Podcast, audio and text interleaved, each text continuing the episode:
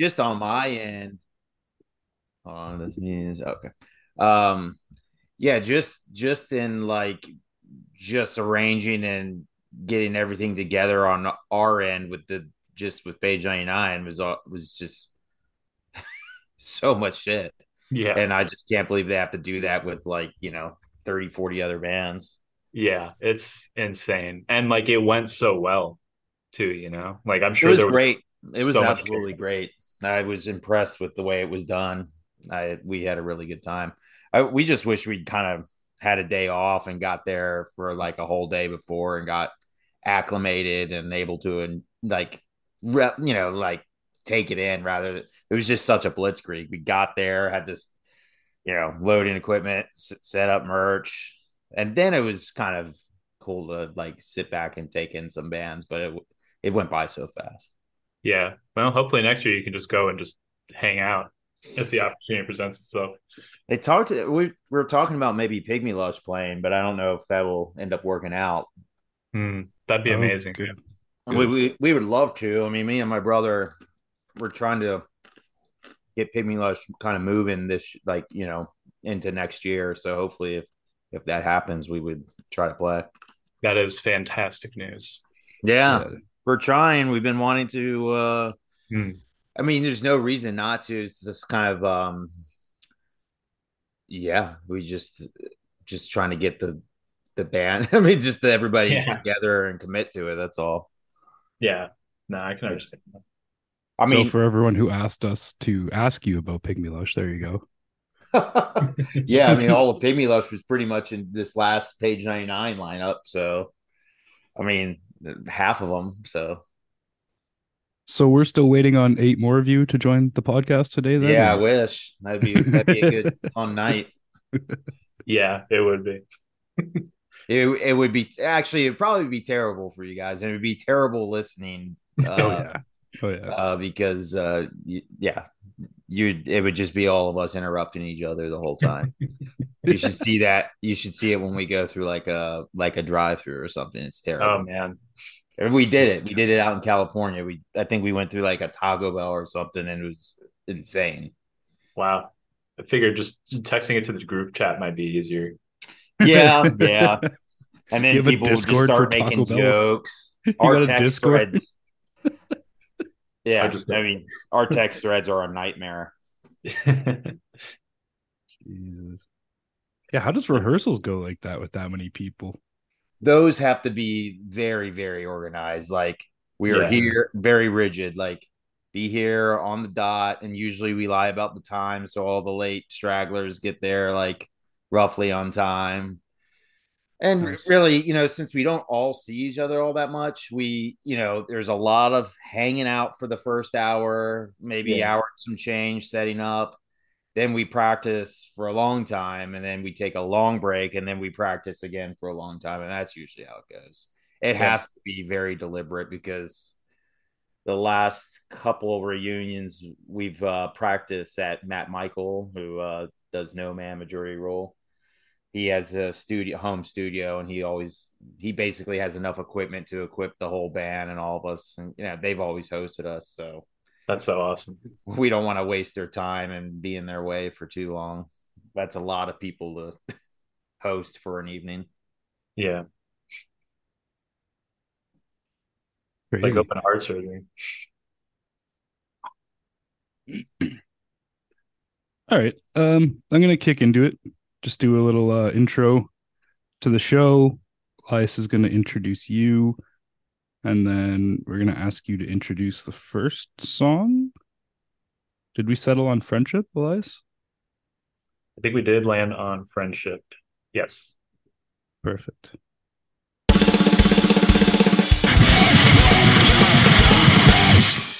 Ladies and gentlemen, trans and non binary punks of all ages and denominations, welcome back to another episode of Not Just a Phase. Thank you so much for joining us. And thank you for being here on this crazy planet that we call Earth. If you're new around here, let me get our plugs out of the way really quick. We're online at notjustaphase.net. We're on Instagram and TikTok at Not Just a Phase Worldwide. We're on Twitter at NJAP Worldwide. And we have a Patreon in our link tree if you want to help support the expansion of our podcast and blogspot.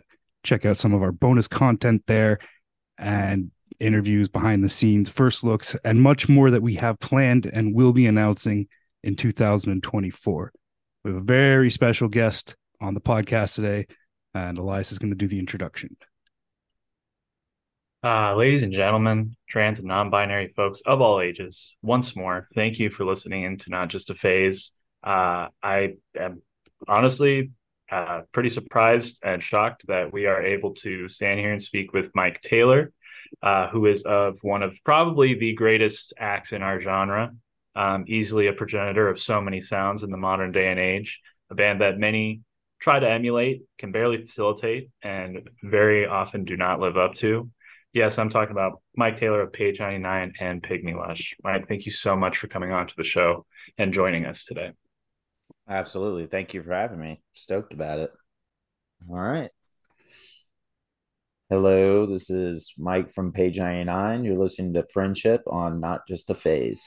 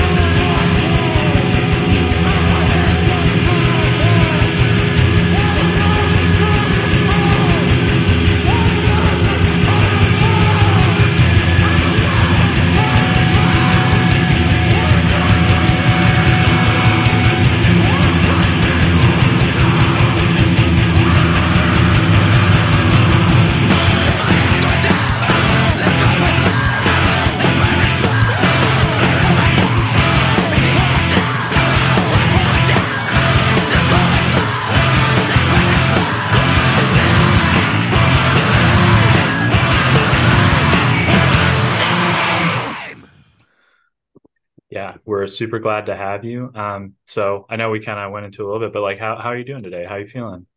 I'm good. Um, I'm tired. Uh, my wife and I just finished a big move. We bought a new house recently. Um, back in pretty much right after the Page 99 trip in August. Mm-hmm. So the last couple months have been uh, just moving from our rental into the new home and then kind of unpacking and just getting ourselves situated. So last weekend was the first free weekend I've had in like two months. So, Damn. but yeah, I mean, I'm good though. I'm good otherwise. Oh, very cool. Well, congratulations to you. Thank you. That's super awesome. Must be nice actually getting to like have a home, live in the home, like get all moved yeah. in, settled in. Absolutely. Yeah. No, this is my first home that, you know, uh, this is my first time owning. So I'm excited to settle in and kind of make it our own. That's awesome. Um, so, you know, one of the questions we like to ask and that we're always really curious about is um, do you yourself like listen to any podcasts as well?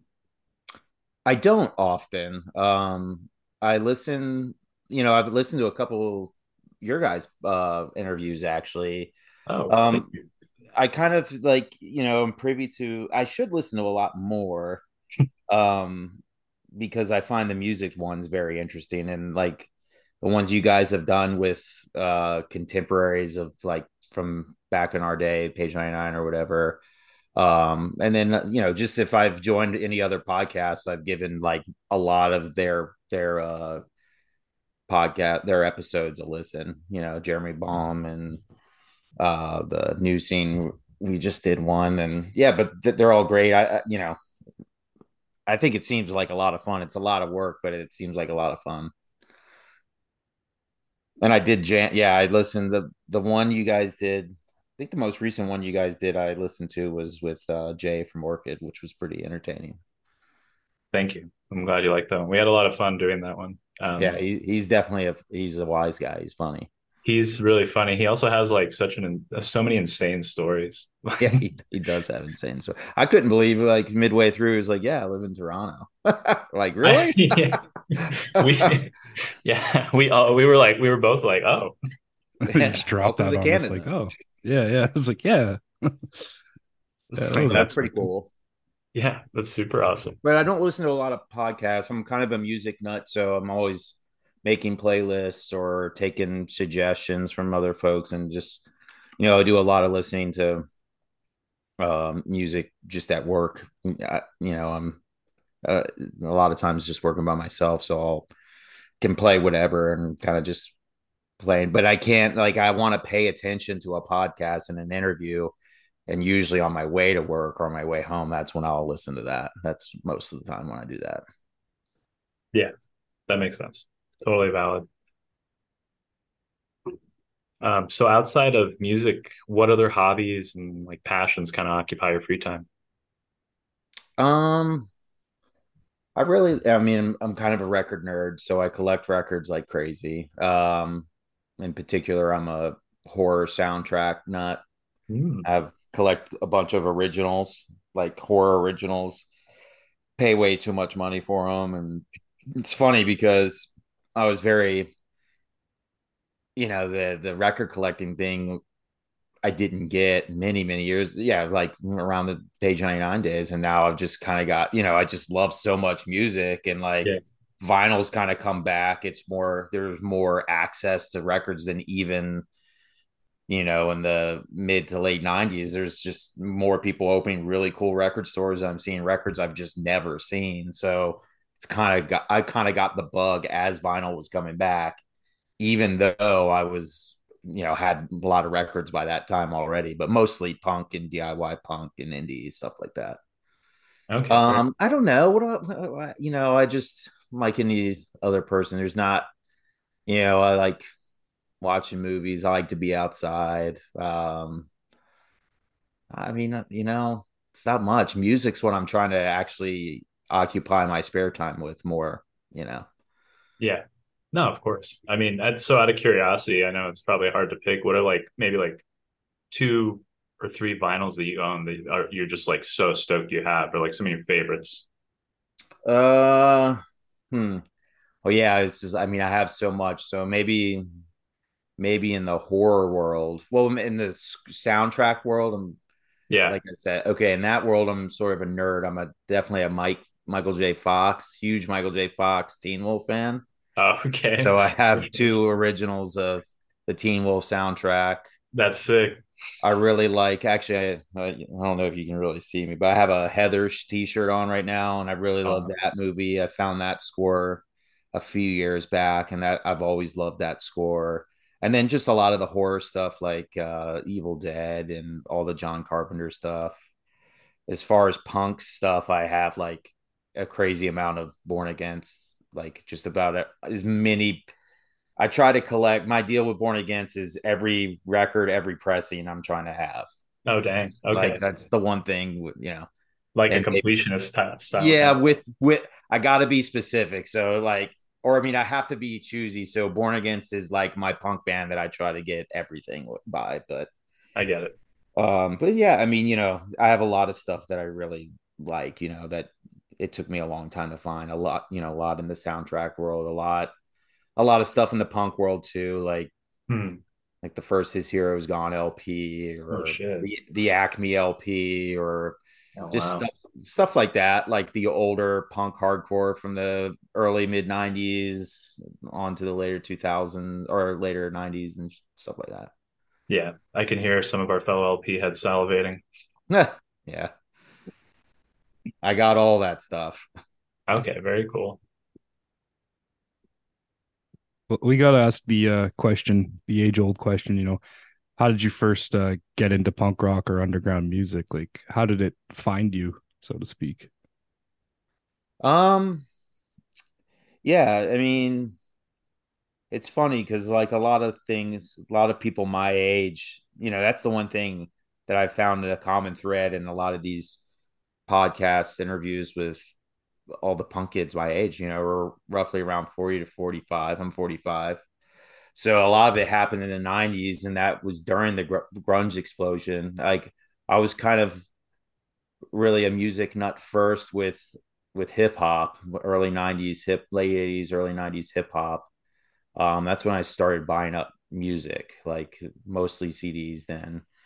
Um, and it was stuff like Souls of Mischief, Ice Cube, Ice T, Geto Boys, uh, you know, uh, Beastie Boys. Uh, right. Yeah, yeah, just all all rap at first, but so like I kind of like you know it was pretty rebellious, defiant music, so it appealed to me as I started like I guess then would hear like the heavier stuff. I remember hearing like and seeing Metallica videos, then Faith No More, then Nirvana. And before I knew it, it was like I was eating up grunge like crazy. And then came the punk right with it. It all kind of smashed through the window at once. It's like once I started listening to like the grunge and stuff like that, that was like just very mainstream at the time and accessible. It just quickly got me into like the DIY underground punk. It all happened within the frame of a couple, uh, really just in my high school years from like 90 93 to 97 is when i really dove you know hardcore. Um, but i would i would say um, you know thinking about it um as that as i was listening to all that kind of stuff we found these like this, this these two brothers me and my brother um saw these guys play. Well, actually, it was this guy named Eric who we then would play high school in our high school band with. But he was doing a band that was doing just grunge covers, Ramones. They do stuff like Bikini Kill, Dinosaur Jr., Nirvana. And they're like, man, these guys are cool. They look cool. They're grunge or whatever. And then uh, we kind of became buddies with them, and that quickly like got us really into like the DIY stuff. I and Eric, who played drums in that band, would join kind of a pop punk band that was referencing Ramones, the Queers, Screeching Weasel, stuff like that. And uh, we were just all in the, you know, just at the same time getting the punk hardcore. The bass player of this band called, um, the band he was doing was called, oh shoot, why is it escaping my brain? Well, they were called. They ended up being the Abducted, but they went through a couple different name changes. But um, the bass player in that band gave me a mixtape, or not a mixtape, but a tape. On one side was Rorschach and Born Against. On the other side was My Bloody Valentine. And like oh, that, sing- that single tape alone, like kind of did it for me. And once I heard that, like I I really buried myself in figuring out what whatever you know what this was. Like i i listened to that tape endlessly and then you know got yeah. all into the ebullition records and gravity records and and just you know all the black and white pogo punk you know street punk mankind and stuff like that the pissed. Um so it, it just all came really fast and all at once. And you know um yeah, that that was kind of our introduction. But wanting to, that was DIY, you know. But you know, we didn't even know when we started playing. We didn't really. We started playing with. Uh, so me and my brother started playing with the Kanes. Uh, Eric Kane and Jeff Kane. Jeff Kane plays in City of Caterpillar. Eric Kane plays in um, Strike Anywhere, and he played in Pygmy Lush actually. Um, but you know that was our high school band. We did a high school band called Nitpick, and it was just a lot of bun- grunge covers. Then we got really into like stuff like the Misfits and Minor Threat and like you know the Dead Kennedys Black Flag, and that band was just referencing. It was very '90s. It was just verse chorus verse chorus, and um, yeah, when we started getting into bands like Born Against and Rorschach and that era of music is when that band started to slowly change, which would eventually morph a little bit into Page 99. Yeah, no, I I ranted there. No, no, that's uh that's what we're here for. We're trying to we're, we want the lore, Mike. that's I'll try. I'll try to remember as best I can. I mean, that sounds pretty cool. I think it, I actually can I can see the Rorschach tether a bit. I would have never put that together myself, but yeah, yeah. I mean, um, page ninety nine specifically, really. I mean, you know, like I myself really love, yeah, that Rorschach Protestant LP, and you know the everything at the time that Born Against was, you know, their entire discography was out. I had it I had all that first on CD before vinyl, so I had everything. And those two guitar players alone, Keith Huckins and Adam Nathanson of those two bands, like influenced my hardcore like punk like style. And then, you know, definitely then I was like, oh yeah, there's definitely Black Flag influence here. So that even, you know, rather than just the surface level like gimme, gimme, gimme Black Flag or mm. wasted or six pack i would listen to the deeper cuts on damage and find out all the weird guitar shit they're doing and yeah i mean like that was like my first influence and then indie rock came barreling right behind it like stuff like Sebadoh and My Bloody Valentine, Archers of Loaf, like big indie rock guy too. Okay. That's awesome. Man. So like amongst all that, like would you say that you can think of like two particular records that you feel like really kind of define your taste or like maybe like how you feel about things? I know that's like a question that maybe changes every now and again, but currently in time, do you still feel that tether back then or is there more contemporary? Uh, yeah, I mean, I like so much stuff, but my top five kind of remains unshaken. And I, it's a lot of like what I do, like either heavy or quiet. So for me, like the heavy records I like are like Born Against, you know, nine patriotic battle hymns. Um, at uh, Dazzling Killmen, Face of Collapse. It's just like a kind of a noise rock. Do you guys know that band at all? I don't think They're so. Skin Graft Records. Um, just really Sick record name. Uh, yeah, I mean it's it's a cool label. Check them out. I mean, they Skin Graft just reissued their record a few years ago. They they weren't a popular band, but um i found that i remember i found the tape um kind of just as page 99 just before page 99 was starting at a local record store the tape was in a take for free. It didn't have a cover or anything. It was a black tape with white writing. The band dazzling killmen struck me really you know i was like what the fuck such a strange name. And the reason i feel like i recalled it is because oh another big band of mine is J- the jesus lizard. They're hugely influential for me. Um, but I remember seeing an old flyer that Dazzling Killmen had played with the Jesus Lizard. And I was like, that's just such a fucking cool name. And then I saw the tape and it, you know, the titles were really fucking weird. And then I put it on. And it was the scariest, most menacing, angry, like proggy hardcore. It's not, not really mathy. It's just really uh, moody. It's very, it's just very creative. So if you listen to Face of Collapse by Dazzling Killmen, you'll hear a lot of like Document Five. Like a lot of the songs on Document Five are heavy, heavily influenced more on hardcore, and then like stuff like Dazzling killmen which would maybe be noisecore, like Dead Guy, or stuff like the noisecore bands from that era, Nine Iron, Spitfire, Acme, stuff like that. But then, I, um, like Jesus Lizard and then like Sebadoh and My Bloody Valentine, The Cure. Like, yeah. I was actually spacing out. I have heard Dazzling Killmen because I had a Reddit user, Coffee and Scrams. He had uh, wanted me to ask you what your favorite Dazzling Killmen album was, and if you were to cover a DK song, which would it be? Um, it's definitely Face the Collapse. Um, if I were to cover one, if you listen to By a Fireplace in White, it sounds like an unreleased Dazzling Killmen song. So we really wore our influ- influence of them on our sleeves for that song. Um, Agitator, um, I think it's the, maybe the last song in Face of Collapse. It's absolutely menacing tune. Good question. I don't get to talk about Dazzling Killmen much.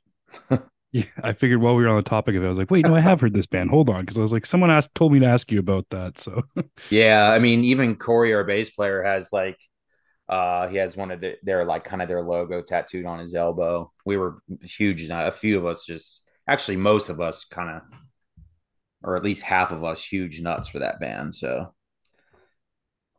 it's really sick. I'd never heard him before, so I'm definitely gonna have to give that a gander. Yeah, that record is it's sick. I mean, they have other stuff, but mm. they they hit a sweet spot with that album in particular, and they went on to do really cool stuff. Like this, the singer songwriter Nick Sakes went on to do Colossamite. Um, just a lot of weird stuff. That's and they they're in a new band too. I can't remember the name off the top of my head, but and they he did a band called Sicbay. Actually, Page 99 played with his band Sicbay because I reached out to him. I was like, "Hey, unabashed, I we love your fucking band," and uh, and then he checked it out. I was like, oh, I I could tell. but, uh, we played with them Sicbay in Minnesota, um, maybe 2000 summer 2001, and they were incredible, and it was fucking awesome meeting them and the you know Nick Sakes and I have been acquainted ever since. So that was pretty pretty cool to you know kind of meet one of your heroes and he's down to earth and then you end up playing with him. It's really fucking sick. Yeah. I mean he's a excellent musician. Everything he's done is quality. So I keep following.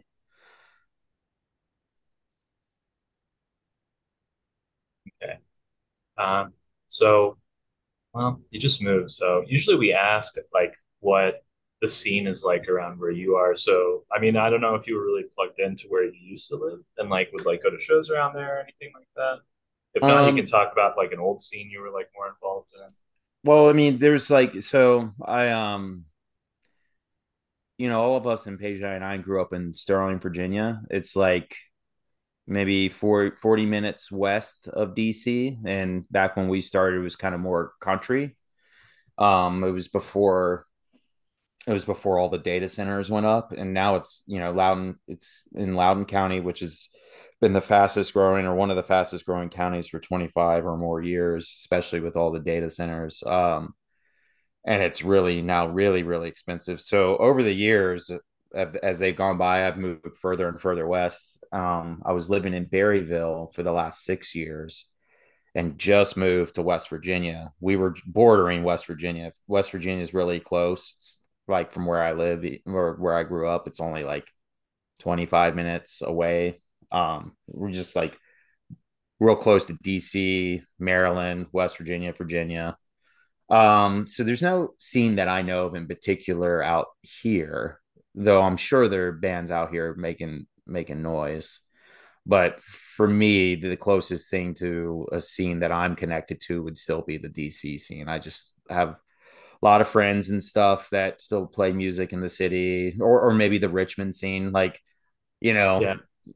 Depending on like what one of my bands is active, you know, like the band Terminal Bliss that Chris and I do is a, a Richmond band. So I'm the one, they're all in Richmond. So I travel down and play with them in Richmond. And then, you know, we've done a lot of Richmond shows with Richmond bands and stuff. And, um, but the scene, you know, it's, it's weird. I've, I've actually, you know, I like DC now. I've come a long way. I used to not like DC at all. I, I, I thought that DC, I thought that the punk scene lived in the shadows of like the early 80s and all the DC straight edge hardcore, which I mm-hmm. love the music, but people just it just wasn't like that anymore. And when you know, uh, for page 99 at that time when we were starting out, it was just mostly tough guy hardcore in the city. And some stuff was pretty cool. Like I really loved Damnation AD and Battery and some some stuff like in Darkest Hour. And we eventually would become friends with them and play shows but uh, the scene has always changed. Um, venues kind of come and go um, with only like a few, like maybe the Black Cat being the only like kind of independent punk venue that people could play over the years. And sometimes, you know, they had a backstage you can play.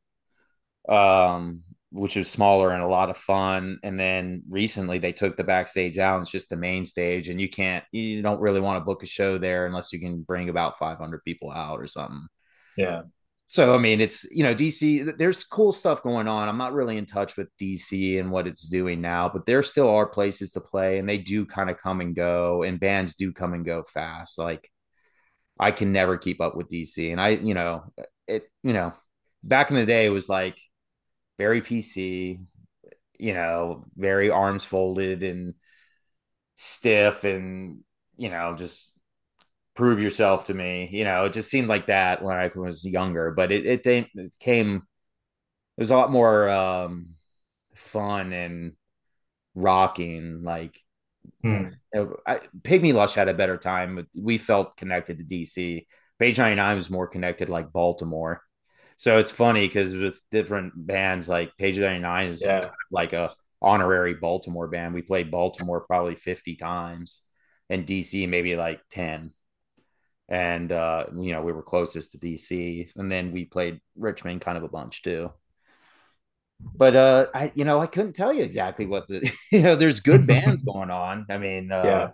but I'm you know, I live from DC. It takes me an hour and 25 minutes, an hour and a half to get to to the city. Hmm. Yeah. I mean, it sounds like you, I mean, your scene is kind of the Northeast coast, you could Yeah. say. I would imagine so. So Yeah, I I would mean, say, I, oh, go ahead. oh, sorry, I was gonna say, um, you know, shout out Drawn Bow. We'll just throw, we'll throw Drew in there. Yeah, no, he was that scene. yeah, and I listened to that one. He uh we, we just played there. So I mean, you know, there's a friend of ours who owns this coffee shop in in Winchester, which is about half an hour from here. Um, he's an older punk guy. He remembers Mhm. Page 99. We Page 99 played Winchester a few like maybe three times back in the day.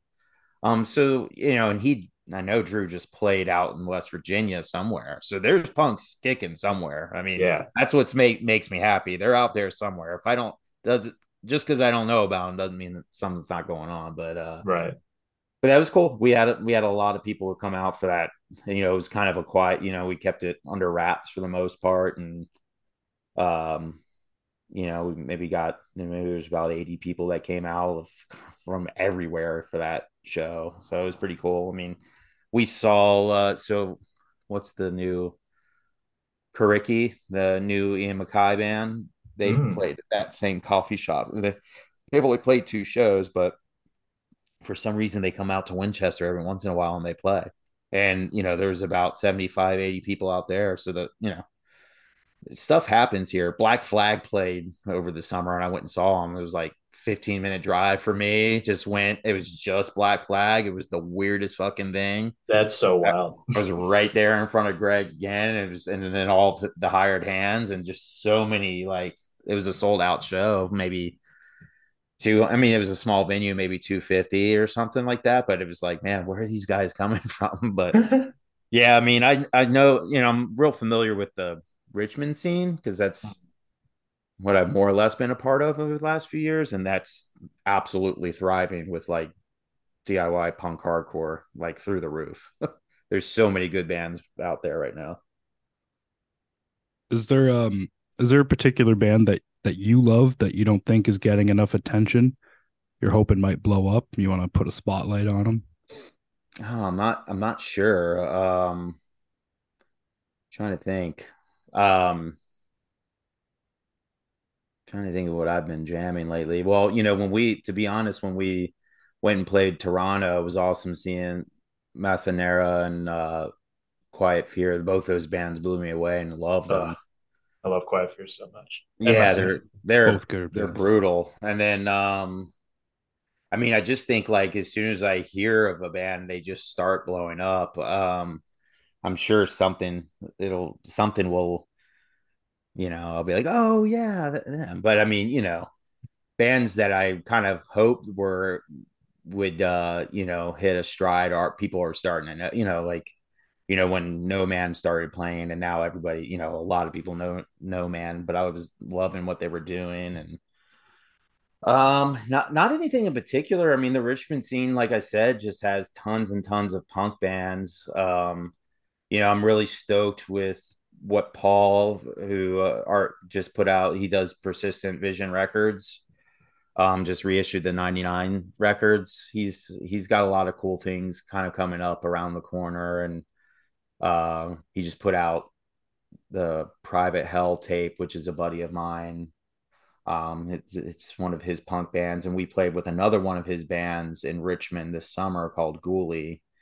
Um, but yeah, there's uh, like all a lot of the Richmond punk bands. You know, if if you haven't heard them, Public Acid from there is really awesome. Invertebrates is really awesome. Um, I don't know. I I just it'll it'll pop when I when one Yeah. pops in, I'll I'll yell. But Yeah. but I mean, I just think a lot of like you know I I've heard of a lot of bands, but right before they, you know, I remember Matt Right. playing me at Infant Island and and No Moss when he was recording these bands, and I'm just like mm, now they're fucking huge. So, Yeah. but Yeah, they just signed with Secret Voice there. I saw what yesterday. Yeah. Yeah, shout out Infinite yeah. Island. That new Yeah, album. I'm Clemens. so hyped. Yeah, it's gonna be nice. It's gonna be nice. they they were they did they were at the fest, right? Yeah, I don't know if they there were so it- many Richmond bands, I can't They- even remember.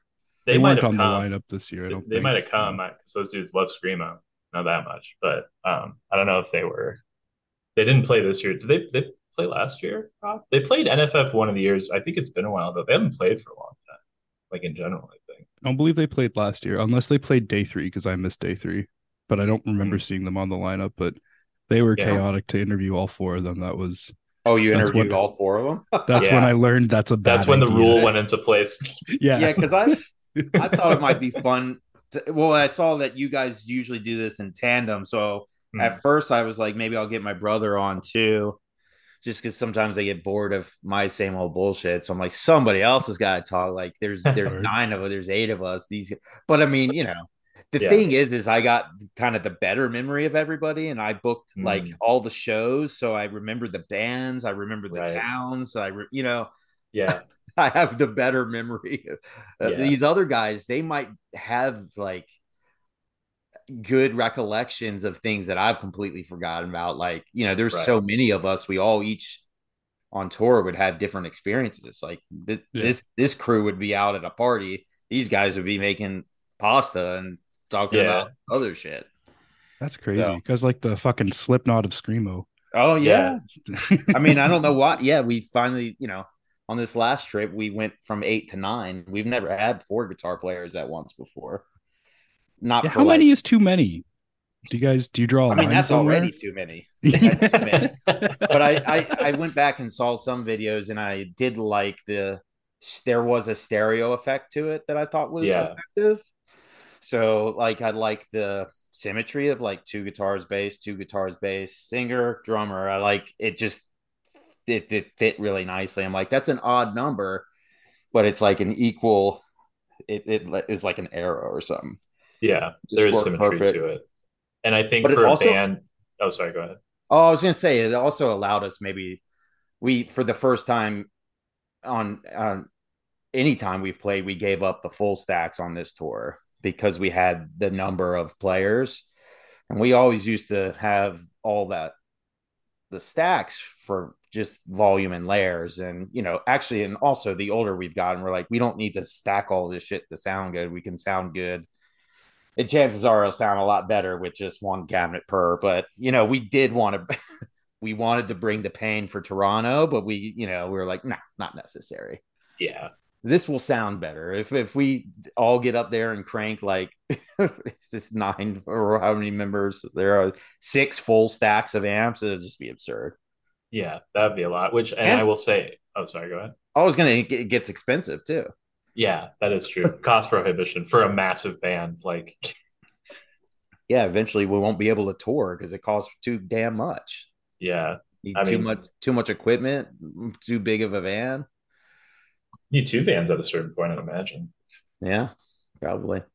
But uh, your NFF set was like just like perfect because like the amount of discordance happening on stage felt like very like equal to like just absolute chaos being sown in the crowd. Like it was just stark raving madness like from all fronts, and it was just it was perfect. It was fantastic. That's awesome. Yeah, we that was that was a very fun set. I it was it definitely a memorable that will go down as one of the better ones. I think I we all really enjoyed that one.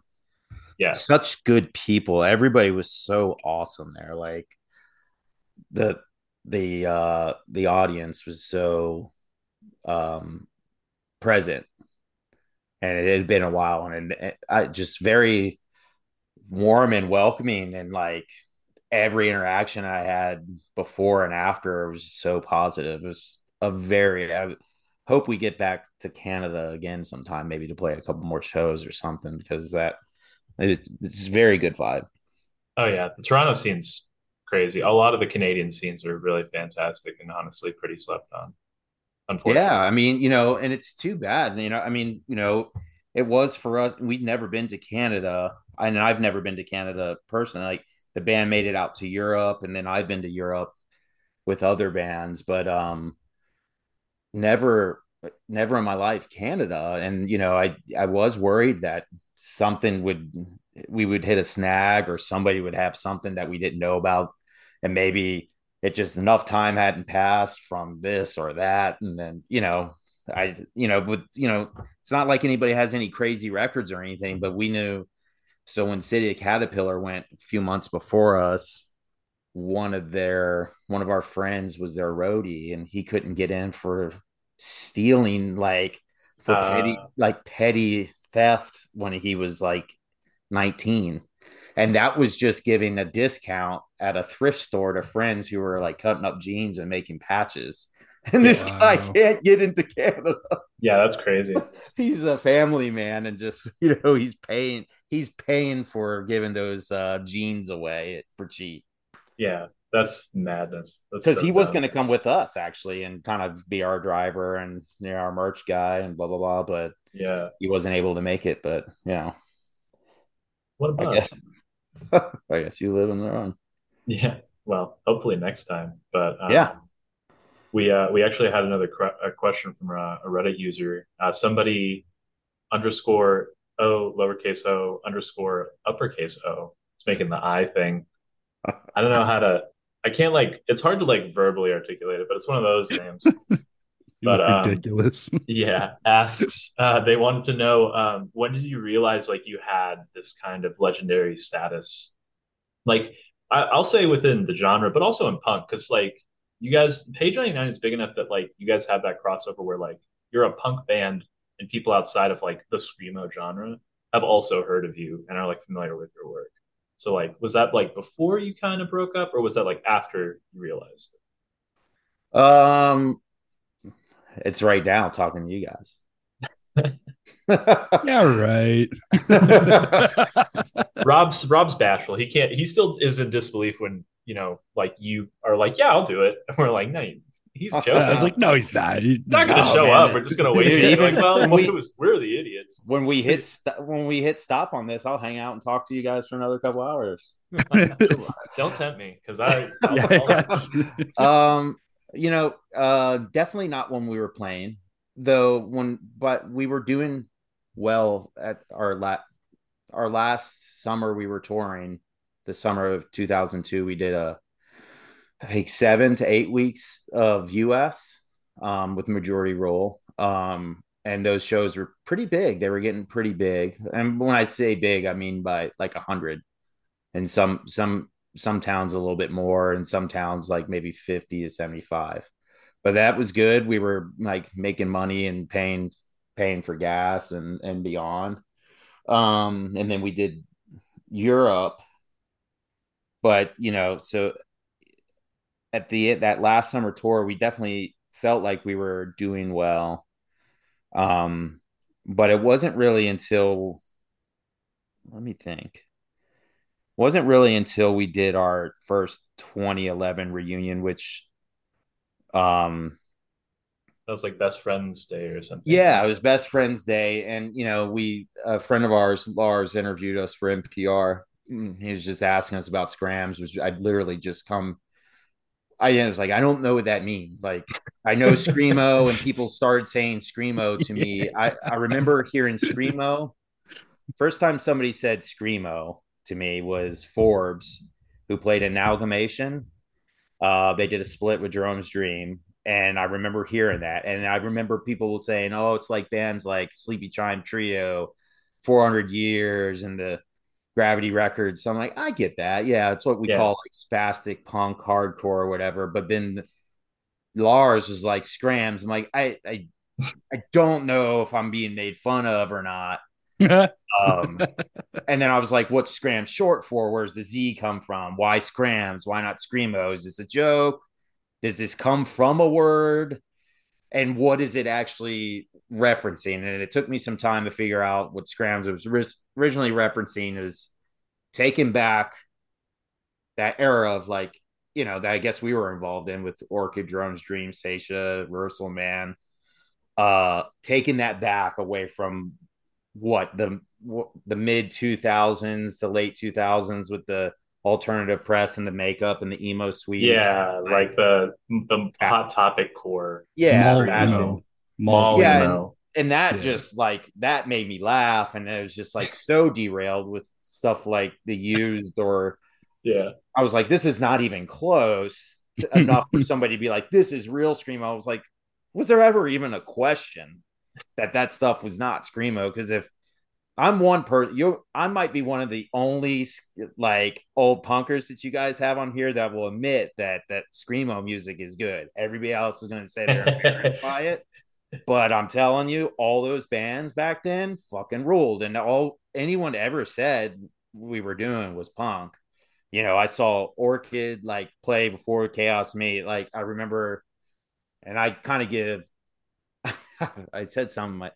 I think maybe I heard Jay do another interview with you guys, and Jay always. I have a, I, I could sit here and tell Jay shows he forgot he played because once they played in Sterling with us in our hometown and a house. It was a house show with Pig Destroyer, Orchid, Page 99, a Pain Driver who was with Pig Destroyer, Hill Mary, who was on Vermiform, which was members of what, Eucharist?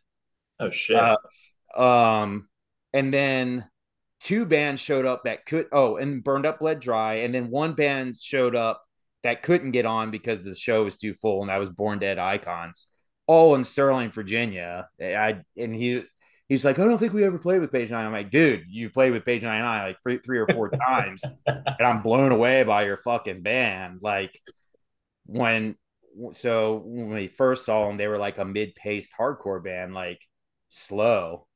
And I, I was like, yeah, they're cool. I had the demo, and I knew Will Dandy because he pl- was doing Clean Plate Records, and they did the split with Pig Destroyer. I was like, sweet. And again, that was all kind of like slower, more mid-paced hardcore. So I was like a fan of the band, and we had a show with them in Baltimore at a place called Chop Shop. I was like, sweet Orchid, I love them. And like, you know, hardly anybody there. And, you know, like, you know, we're Orchid. And then they blasted the Chaos is Me stuff before anybody had ever heard it. Like, probably maybe the whole thing, it was like seeing maybe what one could equate the, to the Ramones. Like, every song back to back, done in maybe 15 minutes, probably played 15 or 16 songs. They were brutal. They, they were fucking amazing. And then, you know, I remember, you know, all those bands. I loved all those bands: Jerome's Dream, Combat Wounded Veteran, Inhumanity, Reversal Man, Locust, Jenny Piccolo, like all that stuff. And I was like, you know, Jenny Piccolo. That doesn't get talked about enough. Great band. It's very yeah. true. Did you guys? Oh, just every. I mean, we we saw a lot. Me Lie. Do you guys remember that band from oh, Chicago? Oh shit. I have not heard that name in a long time. They they we saw so one show and Assuck. I mean, we saw all these like fucking awesome bands that were just all you know, and grind and screamo was like Yeah. two really popular independent. So like after that era of Rorschach and Born Against, it was like grindcore and screamo, like basically hand in hand, being like making up the DIY scene. Mm. And w- we played with all those bands in the beginning, and I'm like, yeah, I mean, some of that stuff got called screamo because they were just saying it's like screaming emotional hardcore, which is what that stuff was. yeah. I mean, Just that's the, people don't like the term, and I maybe don't. The term's just whatever, and maybe it's gotten askewed. But those those that original run of that era of bands, like mid to late '90s, was sick. oh yeah. I mean, it's just it's such a definitive era that like even now, you know, and you saw it at New Friends Fest, like they could have fit like they they could have probably had another night of you guys playing and like it still would have sold out, you know what I mean? Like Yeah, I mean that would have been fun. I mean, you know, it's you know, long-winded story. It's like there they were talking to us about what it was, and then we went and we played that show, and it was more people than we'd ever played to. It was about maybe a thousand people, and they knew all of our songs. It was all a new generation of his. Like ten years later, I'm like, how do all these people? That's I guess when I was like, oh, people like our band, and then when we came back in 2017 to all sold out shows and stuff, I'm like, well, Jesus Christ, like, and that's why bands are doing it now, like you know, yeah, because like at least they get to for everything. You know, I love that Saetia for one is doing all the benefit shows like we we have done. So mm-hmm. they're using their popularity for good, which is like an amazing thing. It's very non-selfish. Not that I have a problem with any band getting back together and doing it for fun because I believe in that, but I, if you can pull like an audience like like say share page 99 you may as well kick some back to you know people who helped you have that voice or whatever.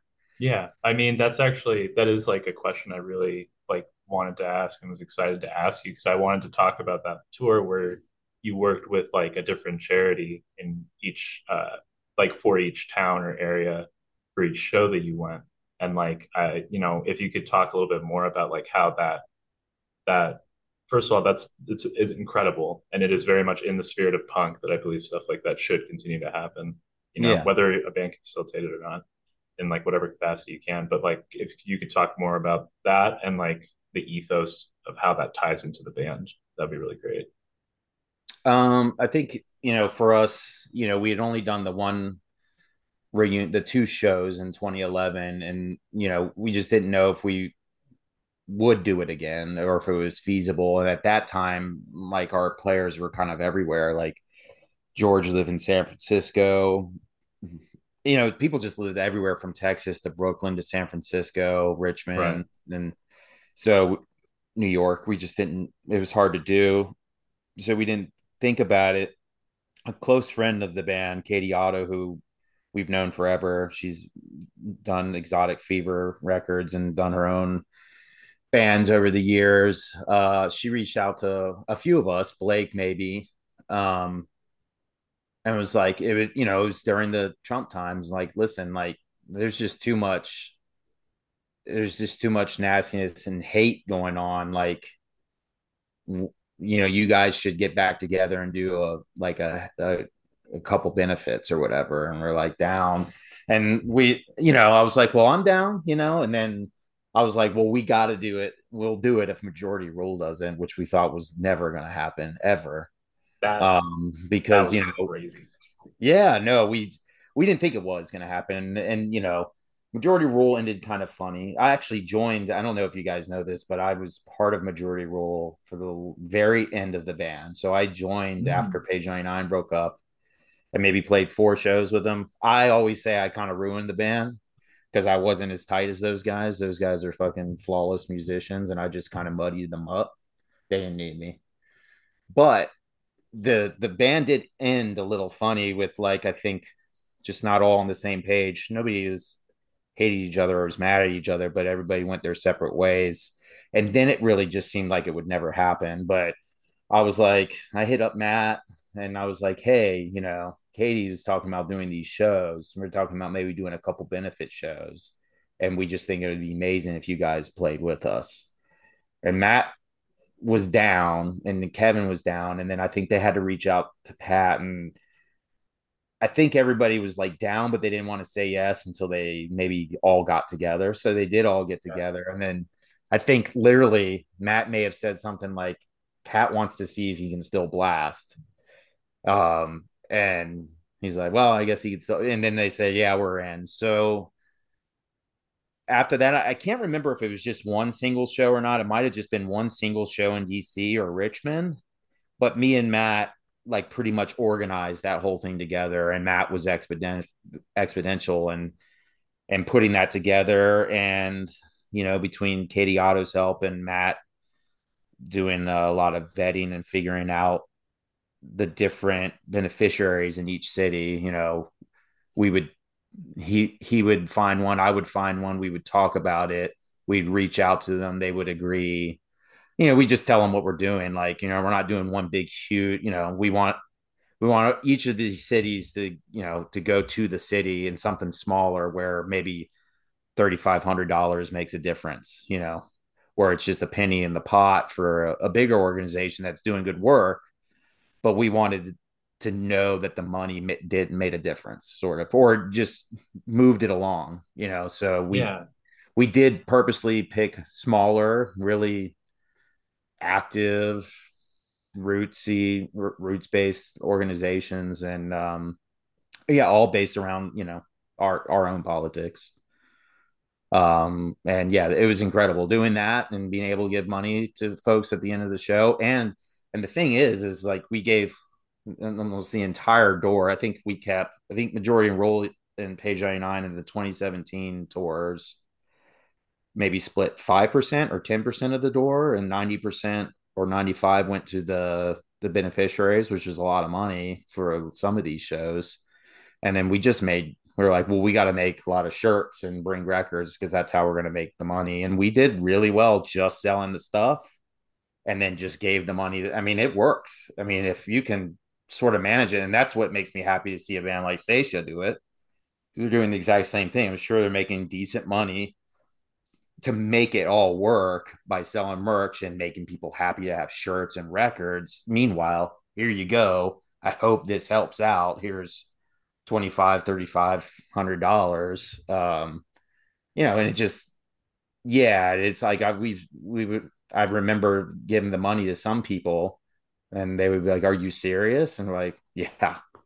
You know, for our DC show was huge. I think it was like I think we made like six thousand or more for for the folks or something. I mean, so and then we did the same thing on the West Coast and um same same exact deal. Just all the all the door money went to the beneficiaries and you know, we just did our best. And then, you know, for this these particular shows, we just kind of wanted every time we do an outing, we at least want it to center around a particular benefit. And like, you know, we so we wanted to do something with Toronto, but it was a little, you know, so with the exchange and everything, and we thought it might be fun to do an, an auction, which I do think we raise money at the show and then after for the the benefit or for the the group the Sherwood or Sherbourne Health Clinic in Toronto. Um, and you know, and if we go out again, you know, it, you know, at least so th- that was like we're gonna do that, but you know, this also had a higher cost because we were renting so much stuff and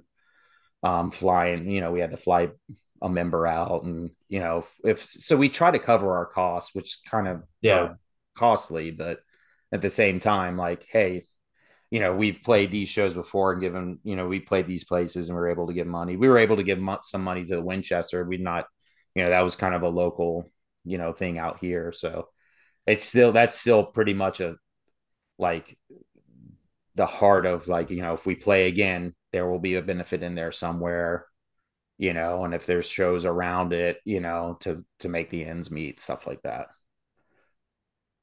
That's, yeah, that's amazing. It's honestly like really great to see too. You know that like it doesn't matter how how long ago it was since you guys were like really like super active in the punk scene or anything like that. That that spirit and that ethos like never actually went away. Um, yeah, you know it's it's good for the younger generation to see that too. Like all these kids who come in and they maybe don't know much about like scene politics or politics in general or anything like that. It's just it's cool to see. Yeah, no, I mean, and I guess we were, you know, the one thing with being in DC is there was a lot of politics growing up here and a lot of benefit shows, positive forces here. So, I mean, in page 99 in our original run, played many benefit shows. And if you were, you know, if you were growing up playing DIY hardcore and, and it pretty much any time, you know, especially, especially throughout the 90s and, and around DC, you were playing benefit shows. Like, yeah, we played DC was very active with um, benefits and they still so, still are. So that influence, I guess, being from DC in that regard, has had a positive influence on like how we see it, like as far as like money going to good places. Yeah, that's it's seriously wonderful.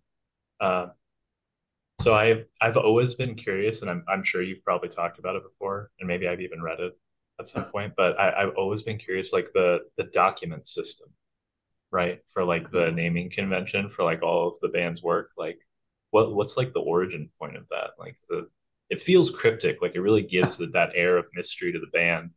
You know? Yeah, it's so, funny because it, it it's it's very literal. So like one of the thing I guess it was my idea, but it came about because of the the lack of documentation of our high school band even existing. So Page 99 was only the second band I ever did.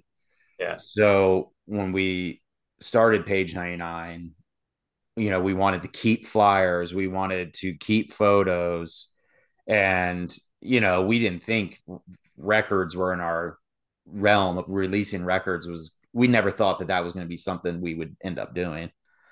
Um so when when it came to releasing records, is just like titling them just now it just seems so laborious. So we're that's like one of the hardest things to do is title a band name, make a band name or title a record. So we were just like, just you know, make them all documents, all one to whatever, and you know, it'll just be easy to keep track of.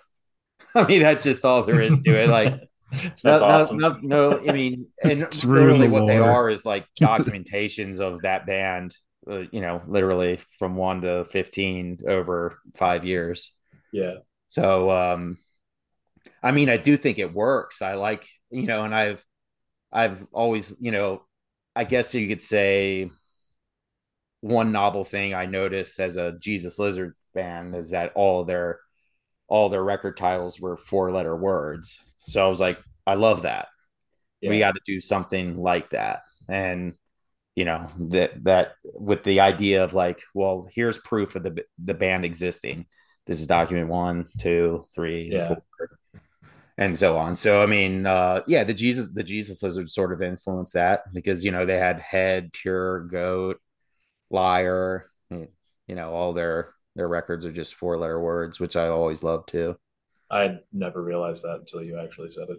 Yeah, yeah. I mean, that's I never really thought cool. about that. and then even all their comps and stuff show, and they have a later comp. I can't remember. And then you know, shot and blue or their later albums. Yeah, all four letter words. having a revelation right now. I'm sorry. There you go.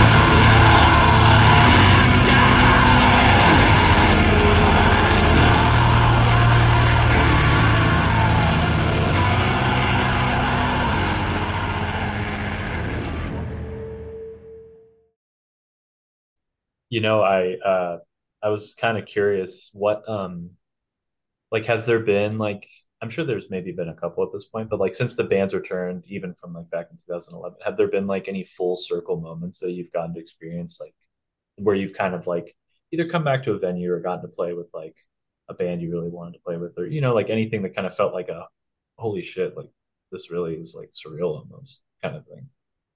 Um, yeah, I mean, I guess like just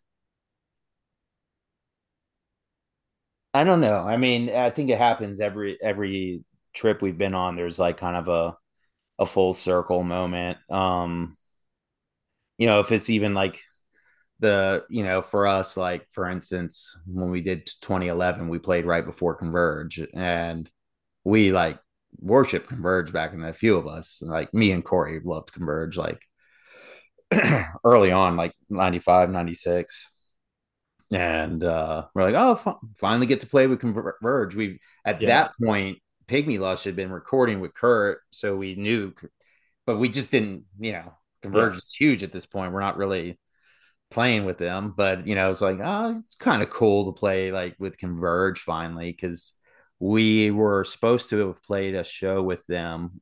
We were on a show with them in our original run early on, but they their drummer was a no they were supposed to headline their drummer was a no show and that's literally when they dropped the drummer and got ben who i think oh, played in force fed glass at that time. Um and he uh yeah so we never you know we never played with i saw him a time but we never played with them and then yeah we played with them. So that's cool. I mean i think a lot of stuff kind of happened to me early on when we played with the heroes like nick sakes and then we played with so I was a huge fan of Mukilteo Fairies and Behead the Prophet, The Lord Shall Live. Um, I don't know if you know those bands, but um, Joshua so. The singer of them, is like queer queer punk hardcore um, from the kind of late early mid to late 90s on K Records and Kill Rock Stars.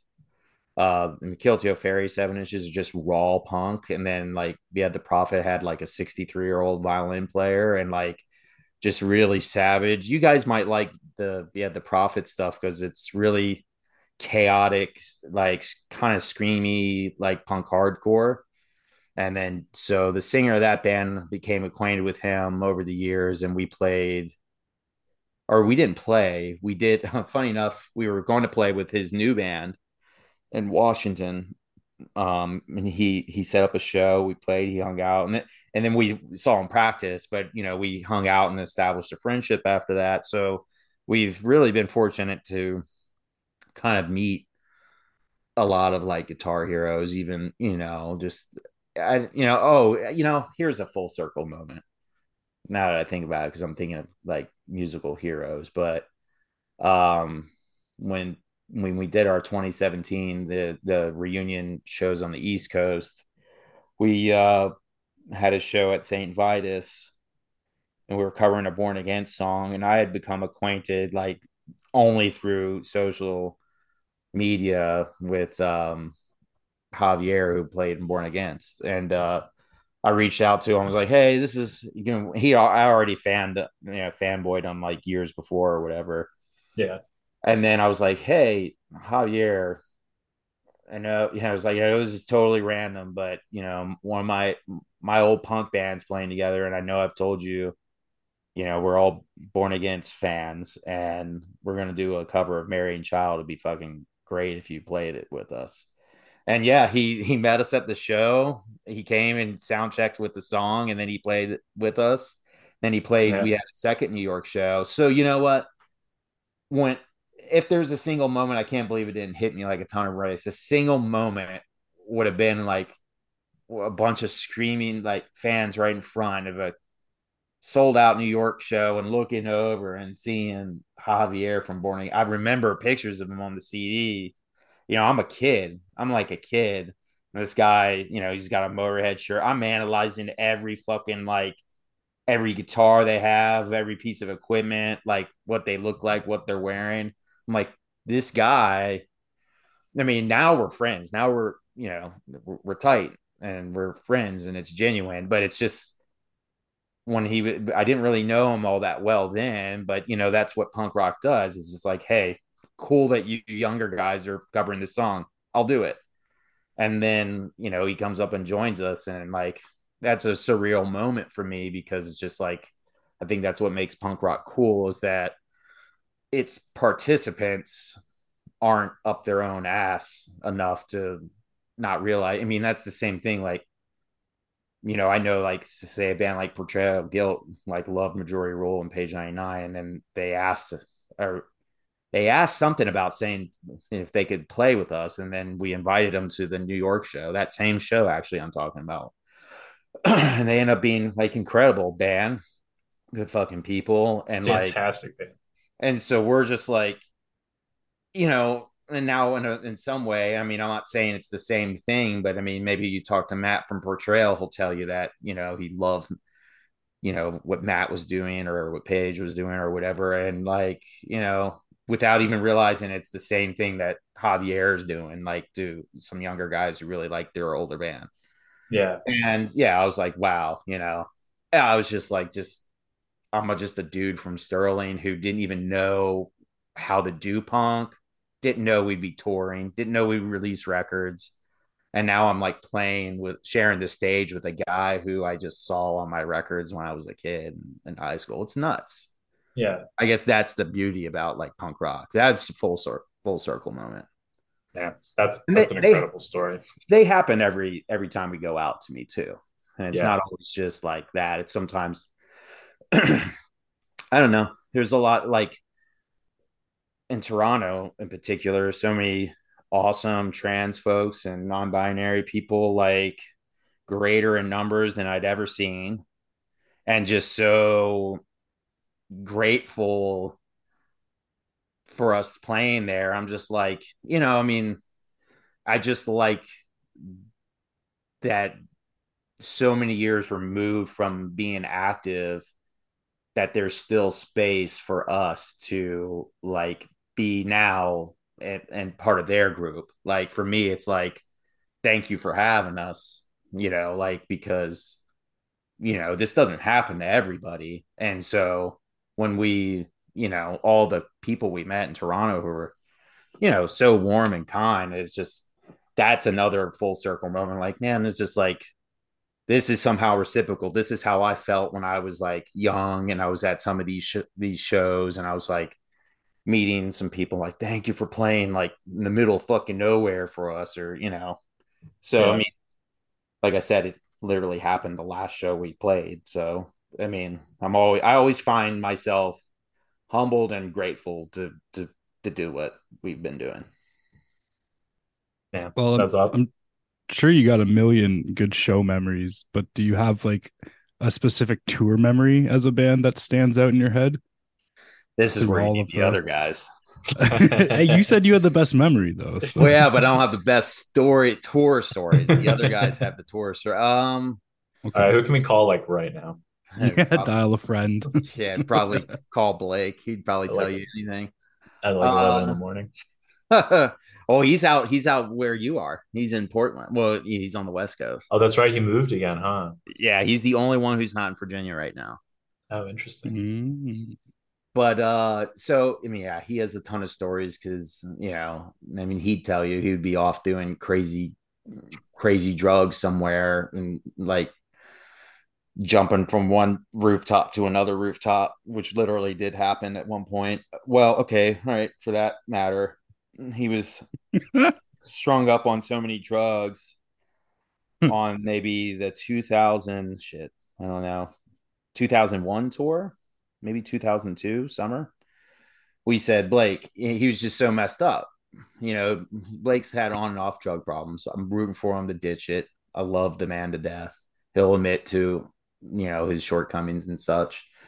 But uh he was he had a massive problem when we were on the West Coast and he made us late to a couple shows and we said, Hey, you know, if uh and in Seattle, like we have to go to, you know, we're going to Spokane.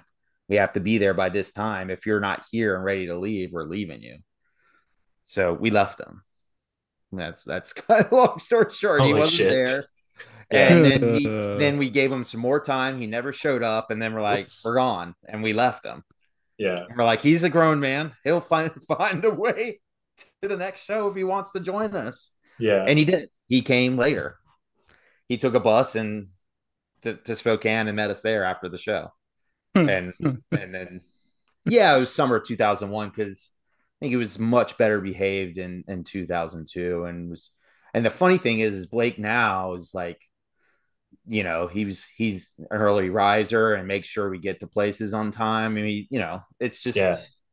you know, it's you know, that's just one little story. But I mean, there's so many things. There's so with that many people Right. But I mean, there's one time we uh, met the Santana tour bus, one of the ro- road tour buses. Wait, like Carlos like, Santana? I was in like 1999. Like, yeah, Carlos Santana. He was Holy like on, on, the, and we we had them. Hmm.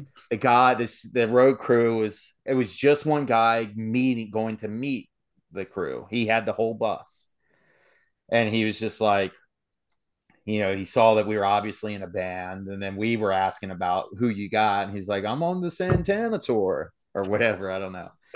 And then he's asked if we wanted to go onto the bus, and we're like, "Fuck yeah!" So we we all got on this huge ass like you know tour bus, and he took us to McDonald's.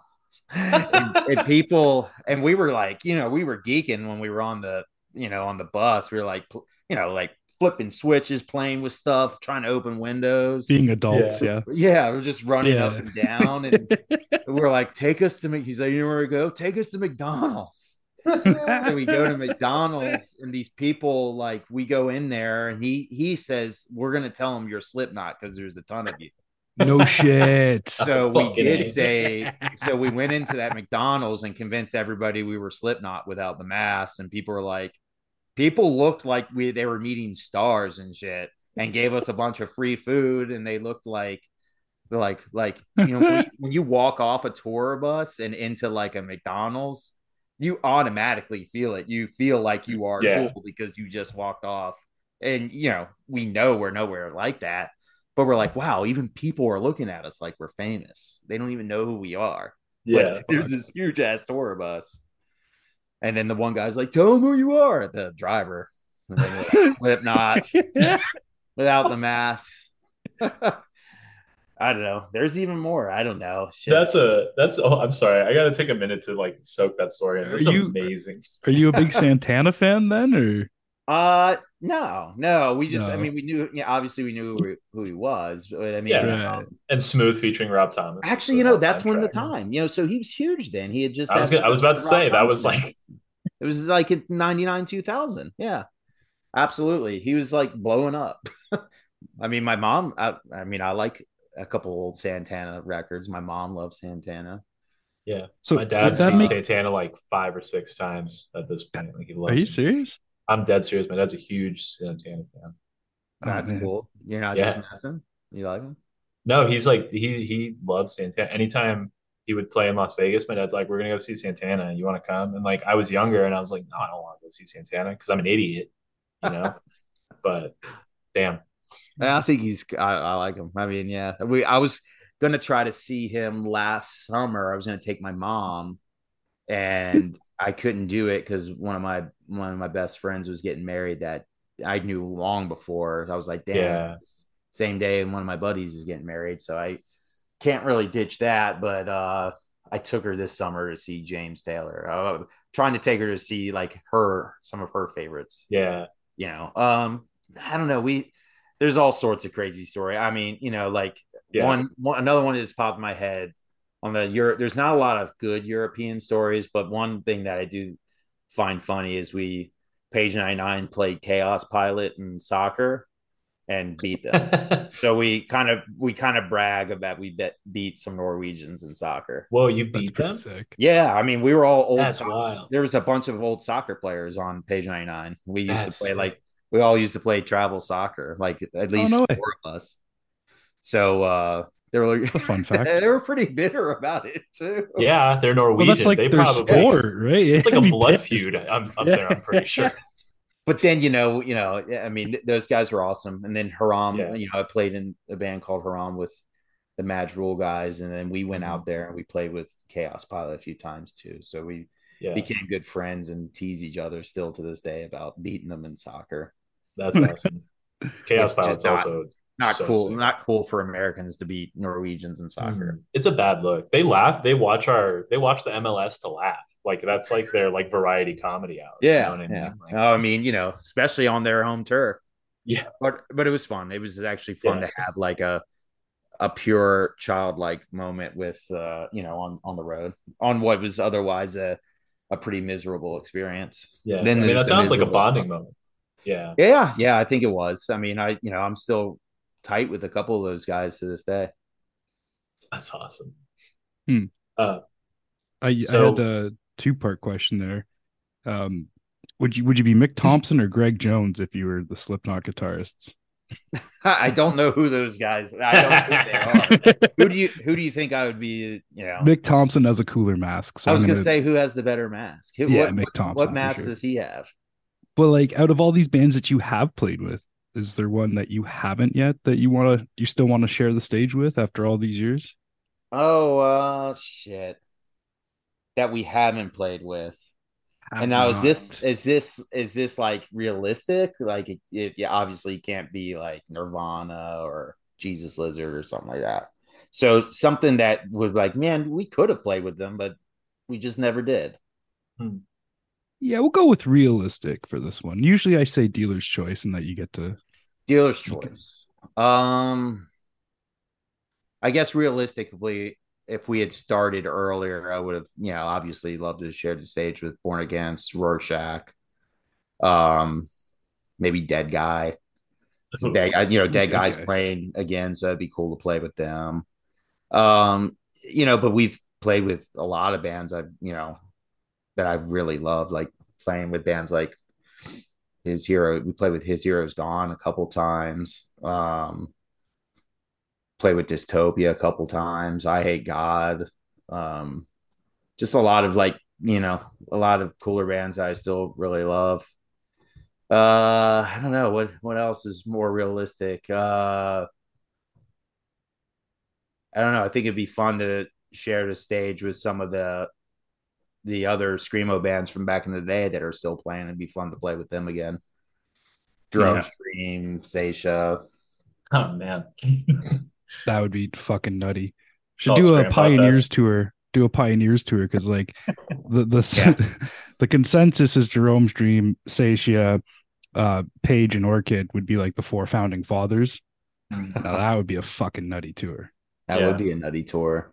the four pillars of skramz. There you go. Yeah. Uh, but yeah, you know, I Scramdation. Oh, yeah, you know, uh, I would love to, you know, other bands that we didn't, I saw that I did, we didn't play with would be like Inhumanity and Reversal Man. Uh, those band, like those were, you know, I saw Reversal Man, but we just and we were on bills with them, but th- either we canceled or they canceled. So, Oh, really? You never played with them, eh? What's that? I'm shocked you never played with Reversal. I just- Yeah, I no, just that. uh satelliting each other the whole time. Like we just, you Hmm. know, That's wild. ships in the night. We never. I saw the them in combat only once in in the Mm. DC area. I think I might have seen Reversal Man in one other time, but I can't recall. But I never saw Inhumanity. But we another band of mine played with um yeah, on a punchline. They were incredible. And then we played with Thank God, who had members of uh members of like that whole like South, like you know, South Carolina, like Southern punk hardcore. But yeah, I mean, you know, it'd be like I said, it'd be fun to share a stage with some old contemporaries again, and you know, or for the first time. Um, and it would also be really cool to play with some bands that you know we never had the chance with. Uh, as far as bands today, there's so many I can't even. You know, we're I love Yeah. the band Bach, and we're really trying to. We've definitely talked to them about trying to play together sometime, but know, it's got to be about timing as well. So just kind of see see what happens. Hopefully, we can share stage with another couple rad bands. Yeah, here's hoping. Here's hoping for the uh, Page 99 Santana tour later this year, next year. Stop. I mean, if you guys covered Smooth and got, I don't know, maybe like Billy Werner to fill in as Rob Thomas, that would be pretty sick. I think personally. So I used to work at a Blockbuster. It's the only time I never really worked in the food business for a couple of years. Actually, I booked the whole Page 99 tour on the Blockbuster phone. I know that. Awesome. Um, but th- during that time, they, you know, they had the TVs that played and Yeah. they had the, like a VCR or whatever that was playing the same fucking thing on repeat. And it was that Yeah. damn smooth song over and over and over again. I can see how that would be like hell. And then like Backstreet, the other things like Backstreet Boys, huge then. oh, yeah. and uh Eminem, one of one of his, his, big album, his first big album or whatever. All that shit. I heard that stuff all way too much. That's crazy. I was like, and, and I was like, how is this Santana Rob Thompson song fucking enormous? It blows. Wait, so have you seen him play that live? Did you see him? No, no, I, I've never seen Santana play live. Unfortunately, my dad has. I think my dad said he has seen Rob Thomas come out and play that song with him, and okay. like my dad was obviously like super psyched about it. But um. I've never, I've never seen it. I'm also really curious how they this VCR would loop from Santana to Backstreet Boys and then to Eminem. That'd be a really interesting. Oh yeah, I mean, just they just oh, it's terrible, terrible. Yeah, that's awesome. How do we get to hear about types of conversations on this show? I'll never understand. It's uh, supposed ADHD. to be a punk podcast, and then it just ends up into this nonsense. ADHD, Rob. Every time. I have, I have ADHD, man. I don't know what else to tell you.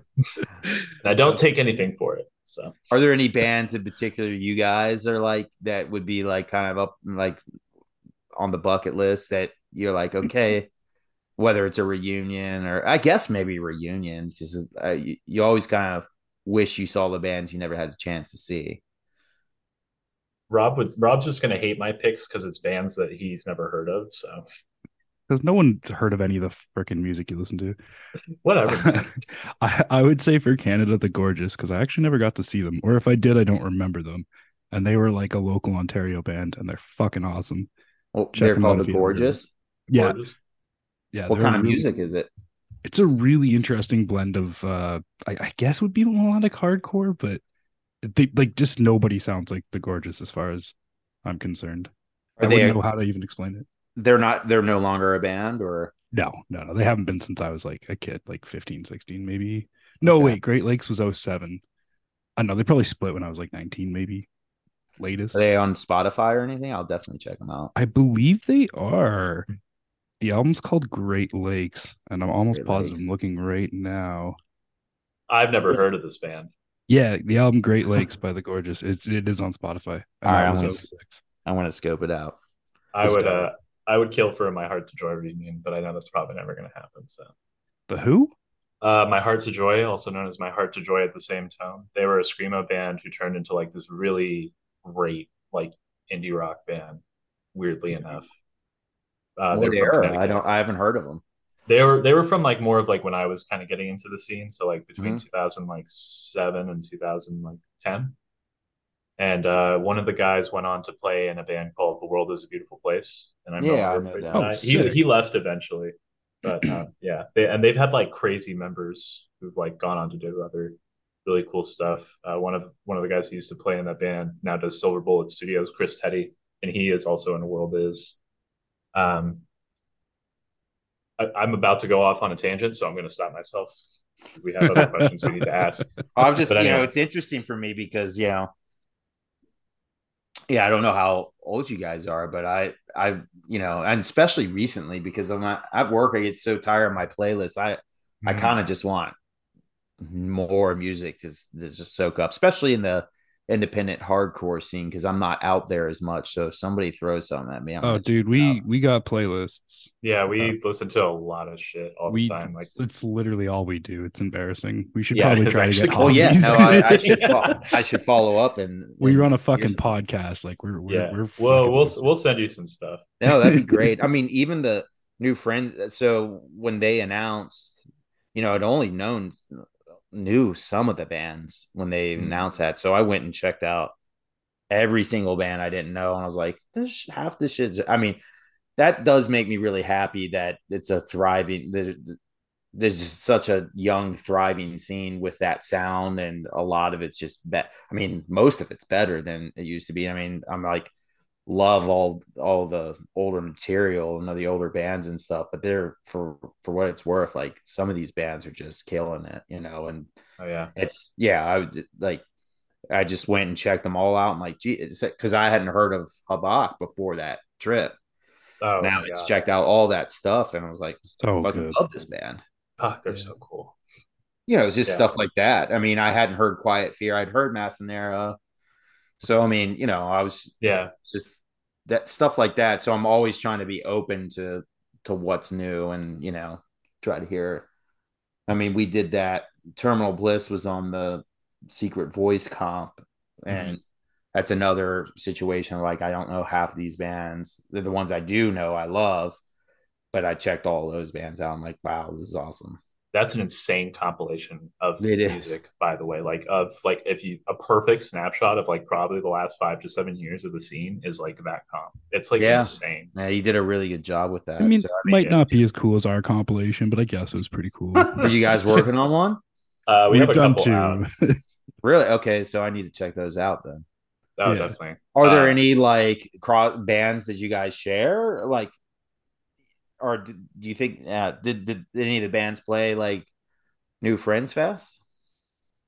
We've interviewed. I did some interviews at New Friends Fest. We've had there are bands that Rob's interviewed that then like, I played New played Friends Fest too. Yeah, a couple times. Oh, but bands that have been on the the comps that you guys are doing. Yeah, yeah, we've had bands mm-hmm. on the compilation that have played New Friends Fest. Okay, as well. Yeah, yeah. The scene is very like intermarried in a lot of really different ways. Yeah, like, yeah, yeah. That's it helps that me and Rob are also in different parts of the world because it's like we both like are trying to like scoop all of like not even just our local respective scenes, but like I talk to people in like the East Coast and I just like bug the fuck out of them. Yeah. You know, and I'm just like, Wait, hey, so how do you guys cool. know each other? We don't. Hold on, Mike. We're, this is an interview for you. yeah, yeah. We asked we the can... questions around. Sorry, you got us talking. Oh, you, you yeah, that doesn't goose. happen often. That doesn't happen often. All right. I don't really well, remember. I think I think I met Elias technically on Reddit when I was first talking about starting a blog spot for Screamo. And Elias was just telling me all this shit. And I was like, well, this dude knows way too much about Screamo, like more than any one person should. So, me being the fucking genius I am, I was like, you should help me with this. And now I get free labor. So, ah. it's true. Technically, so, all of Rob's labor is free labor too. Nobody. So you guys, yeah, yeah. None of us are getting paid. Didn't grow up together or weren't in the same area or anything like that. No, I've no. never even met Elias in person. We are supposed no, we to at New Friends Fest, but I didn't make it. yeah. Man, you guys got to hang out. Yeah. uh, we do enough chatting about music and the, the podcast and blog. It's like, it's uh, it's already plenty. Yeah, I talk to Rob constantly throughout the day. So like, I honestly talk to him probably. He's like in my top five most texted people easily. My That's wife's included scary. in that list, by the way. That's scary to consider that now. I think yeah, it's that. a weird thought, right? That is very weird. Yeah. Um, huh. That's interesting. I like to say I like least. that. Though. All right. Well, we're gonna cut this part out. yeah, fuck that. I'm gonna. I don't even really like Elias that much, to be honest. Yeah, I'm he's just good at what he either. does. He's just good at what he does. All right. Yeah. Nice. I'm just a smooth talker. That's what I tried to I've do. been tricked. exactly. Um, exactly. So we're gonna pivot back, the hard pivot back to the interview now. Um, if you could see one band that is not active or that is currently doing stuff, uh, do a reunion show, like that hasn't gotten you know quite back together yet. Who who would it be? Um. Hmm. Oh, I don't know. There's so many, so, so many of my uh this will never happen did happen. Like My Bloody yeah. Valentine was one that was on my list forever, and I've seen them twice now. Uh, Dinosaur Jr. was on my list, and they got back together years ago and now are an active band again. Sebadoh was on my list. I've seen them several times. Um, yeah, I mean, it's it still just would be born against. Not that I think it would ever happen, not that I even think it should necessarily. I mean, it should, but I just don't think those guys ever would. And I mean, yeah. some, you just really can't see certain bands getting back together. But I definitely would love to. The bands I mentioned, wishing we could show, you know, some like Reversal of Man and Humanity and Humanity. I'd love to see those bands. Like, yeah, just that I, you know, I would love to see them again. And uh as far as other bands that haven't done a reunion yet, I mean, that I'd love to see that I've never seen. I don't know. I mean, some some of these people are dying off. I would have loved to maybe seen the Smiths before Mor- Morrissey was a butthole. Yeah, that would have been and, cool. There was a before then, time. yeah, I guess he's always a butthole, but and then you know their bass player just passed, so I mean that's yeah. kind of, that's kind of something that will probably never happen. Not that I always would. That's just something you just think would never happen. So I would kind of want to see that. Right. But uh, I don't know. I've seen so many crazy bands do like reunions, and I've been fortunate enough to see like cool. Like I'm so stoked. I saw the Cramps before Lux Interior died. I love the Cramps. Um, I saw Nick Cave and the Bad Seeds a few times when they used to have like kind of like the cool lineup of Blixa Bargeld and Mick Harvey, just shit like that. Like, yeah, you know, I mean, if there's a band I wanted to see, chances are that I mean, like Swans, I always wanted to see them. They got back together. I saw them a couple times.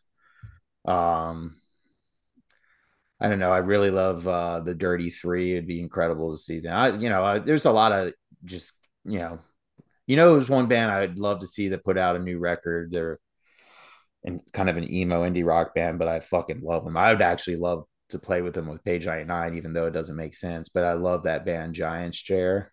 Oh yeah. That was originally on Caulfield or like Boys Life. Like I'm kind of a big emo nut from back then too. Like okay. all the mid 90s, late 90s emo. So uh Giant's Chair it was incredible. They got back together, and the record they put out is sick. It's like just as good, if not better, than the old stuff, and that's pretty impressive. It'd be cool to play with them. Hell yeah! You ever listen to uh, Bells on Trike?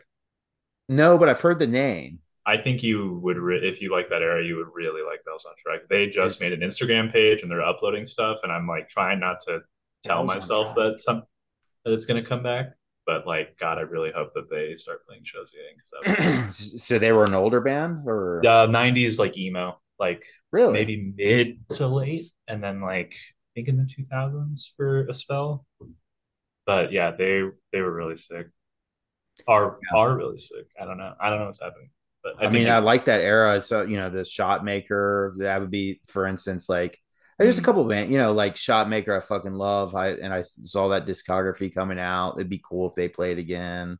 Yeah, I would fly anywhere for a Shotmaker reunion. Yeah, they're they're absolutely sick. Um, this band, uh, there's this band from Richmond called Hose Got Cable from back in the day. Yeah, Hose Got Cable. Yeah, very weird, but they put out some sick ass records. They have a double seven inch and maybe a split or their own seven inch, and then they have a full length. They were on Old Glory Records, maybe. Yeah. Or you know, they were on. They kind of played with like bands like Sleepytime Trio, like they were from that era when Sleepytime was originally Ooh. a band and cool. played with like you know they did they were around when Born Against Men's Recovery Project were playing and they were just a they were a Richmond band kind of like spastic hardcore punk I, I don't know what to call it. You know, kind of like Gravity Records style. And I love all those bands like Angel Hair and Antioch Arrow and stuff like that. Those bands would be sick to get back together. Yeah, that would be wild. Um, so we have another Reddit Reddit question. Uh, this yes. one's from Reddit user Borzontors where they come up with this shit, man. Um, I think it's as... Brozontaurus. Brozontaurus? Brozontaurus? Oh no, Bor yeah, Borzontors. I'll shut up. You go. You got this. Yeah. I don't think anyone's got that, but who knows? Um, they wanted to ask the city of Caterpillar song as the curtains dim, Little White Lies referred to as a track originally intended to be on a split with the page 99 split by Robotic Empire, listed as Robo 078, City of Caterpillar, page 99 split 10 plus CD, but went unreleased. This isn't a question. This is just a statement. No, no, no. There's yeah, a second you know, part to it. There's a second oh, part to it. Sorry. Uh, was the page 99 side of that split ever actually recorded? Is there an unreleased? Is it 99? is it CIC or COC? The uh, what is this? Robo 078 City of Caterpillar. It's funny. So the there is an unreleased page 99 thing that was supposed to be at maybe document 15. Oh, and it was going to be a 10 inch and it was going to be a split 10 inch with creation is crucifixion and it was going to be on robotic empire and it just never it we were mm. we hmm. finished and we never put it so i'm hoping maybe maybe Paul will want to. It's very experimental because basically Creation Is Crucifixion page 99 guys shared a love of like kind of noise some weird yeah. like abstract stuff so when we tracked the circle takes a square material and the Maj Rule material there was another track we did that was going to go on the split with circle. It's or not the split with circle but the split with Creation Is Crucifixion. That's really noisy like there's a lot of noisy guitar and really rep- repetitious drums and bass and crazy vocals. And then and then we had two other pieces. So we sort of pieced it together like a 15 minute collage of sorts where one the beginning of it was like me johnny chris and then a, a friend of ours who was like friend of the band's and it was kind of like we recorded in his home studio it was kind of like i don't know what to call it it was almost sounds like a horror soundtrack a little bit. It's just like very TikToky and not like the app, but like yeah. Um, so it was really just kind of weird and had some just like abstract noise. And then the mid section was a field recording taken by our roadie on one of our tours. Or page 99 was, I don't know, we must have been coming from a show or leaving a space or something. We were in Detroit and we came upon a busted piano on on the corner and we just started playing it. We started hitting on it like drums and playing it and it was all like turned upside down and broken. You could pull the you know the you know the big what the fuck you call those things. just you all you the guts right there, and you can just play yeah. on everything, like so, the cords and like yeah, all the the cords and the cables that, that go out. So I mean, it's like we were just sort of playing on this thing for like maybe a half an hour or so. There's a cut of that that's kind of interwoven into there, and it's pretty neat. And then it kind of ends with this like studio track, and we were always hoping to put it out and it was going to be a 10 inch, but it was never a split with City of Caterpillar. Mm, I think okay. maybe before City of Caterpillar started playing again, there was talk that we would just put out another City of Caterpillar split. And I'm like, why would do that? I mean, we love those. I mean, you know, Brandon's in both bands, and like, Brandon, do you do you want to do this? I'm like, probably not. But no, uh, it was never. I don't think it was supposed to be we originally we were supposed to do a split with creation and then we broke up okay well that definitely kind of fills in a lot of gaps that's interesting that's so cool though i'd be really interested to to hear that um so like i guess kind of like a segue then do, would is there any possibility that there might be like some new uh, maybe new to us like you know the scene at large like release page 99 stuff on the horizon um, you know, uh, as far as well, I mean, we are gonna, you know, we're still one thing that we're excited about is working with Paul again, who did, you know, Paul originally released the Circle Takes a Split. He used to do Perpetual Motion Machine records. So we're stoked to be working with him to keep the records that have been out of print in print. Um, yeah. So we're we do have more plans of doing so. I think we're going to release Document Eight t- tape and I do think we're going to do a tape of document five with Reptilian because we still we still work with Chris X and Reptilian Records for everything doing to do with document five. Okay. Um, Paul and I have talked about maybe releasing that last page 99. Um, maybe we'll, I think we'll probably do that at some at some point someday. And then the, last time we did get together, we were practicing. We said we'd write something again. So we have been talking about we do want to play into the new year, or we want to play in the new year, and I think we do have a couple things actually, which I'll just keep under wraps for now. But fair, but um, they're pretty cool, and you know we were thinking, you know, it'd be awesome to write another just while we're getting while we're practicing again, like let's write a, a song or two.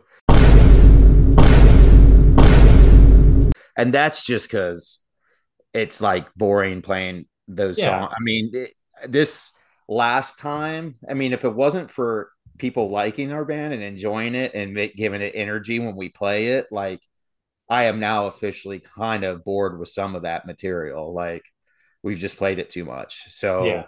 it would be That cool to do a deeper dive into the stuff we haven't played and really work on unearthing some songs that we just haven't played either ever live or maybe just a few times. And then also eh, all of the guys were like, just write a new one. Like, oh, that would be kind of fucking cool. So we've kicked that Yeah. around. I don't I don't know if we'll have the time to do it, but it's Right. definitely the sentiment's there. I, d- I don't know if the world needs another page 9 a new page 99 song really, but We do. Yeah, there are Speaking on behalf of the entire world, we do. yeah. I mean, you know, the, the sky's the limit because that band kind of always was open to doing anything. So I think it could sound like anything. Um, I think Yeah. that kind of makes it fun. Yeah. and maybe use all all four of those guitar players, you know, and then I just mean, why not? Why not? re- Remember, just fuck yeah.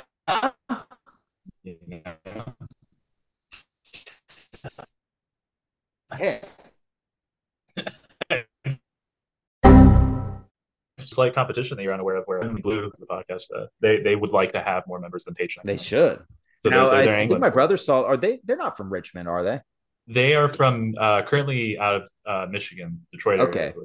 Because I think my brother saw them. They played Richmond, and Chris saw them. He he liked them a lot. He was saying, um, but that'd be cool. Did they have a lot of members? They did. I think that they were at about eight, so they were like one shy of being tied with you guys. And we Uh, when just they played went up. They played So- NFF. So Who are you talking about? Sorry, your audio cut out for a second there. It went all fucky. me? Both yours went a little Oh, loopy on my uh, end. ta- uh, talking about uh, Heavenly Blue, the Heavenly Oh, Crew. sick. Yes, yes, yes, yes. The Heavenly Crew. Yes, the Heavenly Crew. Nice, Yeah, nice. no, that'd be awesome. Um, they should get. And here is something we've been we've been fucking around with. So on this last trip, Johnny, our original drummer, it's the first time he never played that he didn't play any of the shows with. So he's the first time like an original five of the original five was substituted because we always said we'd never do it without Johnny.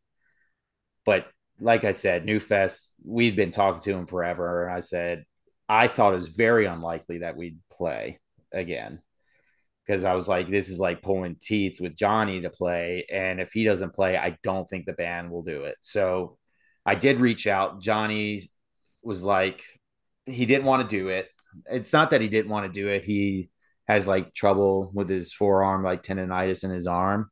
Yeah. and and doing page 99 material is particularly tough you know because especially on the road. And he is kind of he does have like anxiety he doesn't like being around big crowds and stuff. That kind of music's not his thing. And but he loves the he loves the band. He loves the he does love our music and he loves us and playing. You know he's also in pygmy lush too. So if pygmy lush plays he would be there as well. But um so we he gave us his blessing. He was like, you should definitely get a fill in, you know, get somebody else to play. It'd be awesome. So we did get one of our, you know, old friends to play with us, and he did a killer job.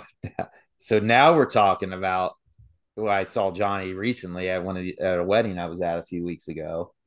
I was like, hey, we might be playing a little bit more in the new year. If you're into it, you could come along as another guitar player you could road dog, you could play guitar on a couple songs and then drums on others. And he's like, I, I think I'd like that. So if we come back, it could be, it could be two drummers. oh, hell yeah. Actually, tell Heavenly Blue that they need to get two more members. All right. Oh, they'll be listening to this. So, Oh, they- yeah. well, some of them will. I don't. I can't vouch for every member of that band, but I know at least. I mean, yeah, that's yeah. I mean, it's you know, they'll soon realize like like maybe this wasn't a why every time we're like, oh, you know, anytime you know shirts of ours sell or we get a streaming royalty, and we're like, how many different ways do we have to divide this? Like, oh, Ouch. great, we only have like fucking five bucks a piece. Yeah. Not that you know that doesn't matter. It's cool to get, Right. any money at all, but it's like, oh, that's not. You don't get the divide. It's divided Yeah. among a ton of people. So, you know, Amazing. but it works because it's not, you know, it's never been about the money. That's why we're like, Right. and our dumbasses added another guitar player. but so we, you know, we did the four guitar players this time because in the 2017, so Page 99's always had a rotating third guitar player. It's always been me and George. Mm-hmm. And the third guitar player has been whoever kind of around and with us at the time. So in the 2017 reunion um, and the 2011, Mike who Mike Widman who had played who plays in Pygmy Lush and played in Mannequin with me and my brother. Uh, he had been the third guitar player, and then when we went to do 2019 tour, um, he's just he's a he's a family man. He was just really busy at the time when we were doing the 2017 tour, so I actually didn't ask him to play. I just thought he'd be too busy. So we asked our buddy Nate, who used to play in Crestfallen. I played in Crestfallen with him, and he plays in Big No. Awesome guitar player. But um, he he did he played with us in 2019, did a killer job. So then when this came up, I had talked to Mike Widman, and he was like, "Man, I was kind of bummed out you guys didn't ask me to play." I'm like, "Man, I didn't know you wanted to play." And I'm like, "Well, we're playing again. Do you want to come and we'll just do four guitar players?" like, "Fuck yeah!" I'm like, "Okay, well." Hell yeah. Everybody was like, oh my God, you guys have four guitar players? Why?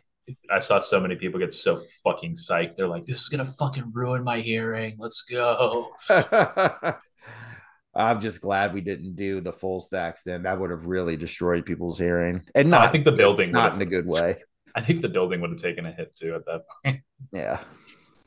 But yeah, I mean, so, you know, we do, we are, you know, we are trying to play in the new year. Be cool to play, write some new stuff. I have no idea if we will, but um, you know, we all. It's really hard to make the time for it, but at least I'm surprised and pleased that the band's open playing into the next year, just because you know we don't have to do as much work getting you know ready because you know when we don't play those songs for a long time, it's a lot of teaching yeah. again. It's like how do you teach random weird chords that don't exist, non-catchy songs to people that that won't remember them at all? That's a that's a great question, man.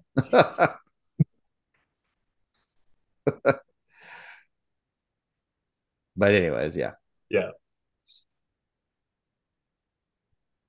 Um so out of curiosity, what is um, your favorite screamo split of all time? Uh, screamo split of all time.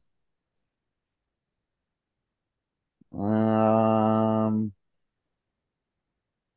shit. I mean, I know I have a couple splits in my head that I love: Vo- Faith and Void, Nirvana and the Jesus Lizard, Filth and Blatz, those are, you know, that when page 99 majority rolled the display, we're like, we want it to be like that. But um, I don't know. I have a lot of awesome split seven inches of all those bands back in the day. Uh, you guys know that band, Encyclopedia of American Traitors? Yes.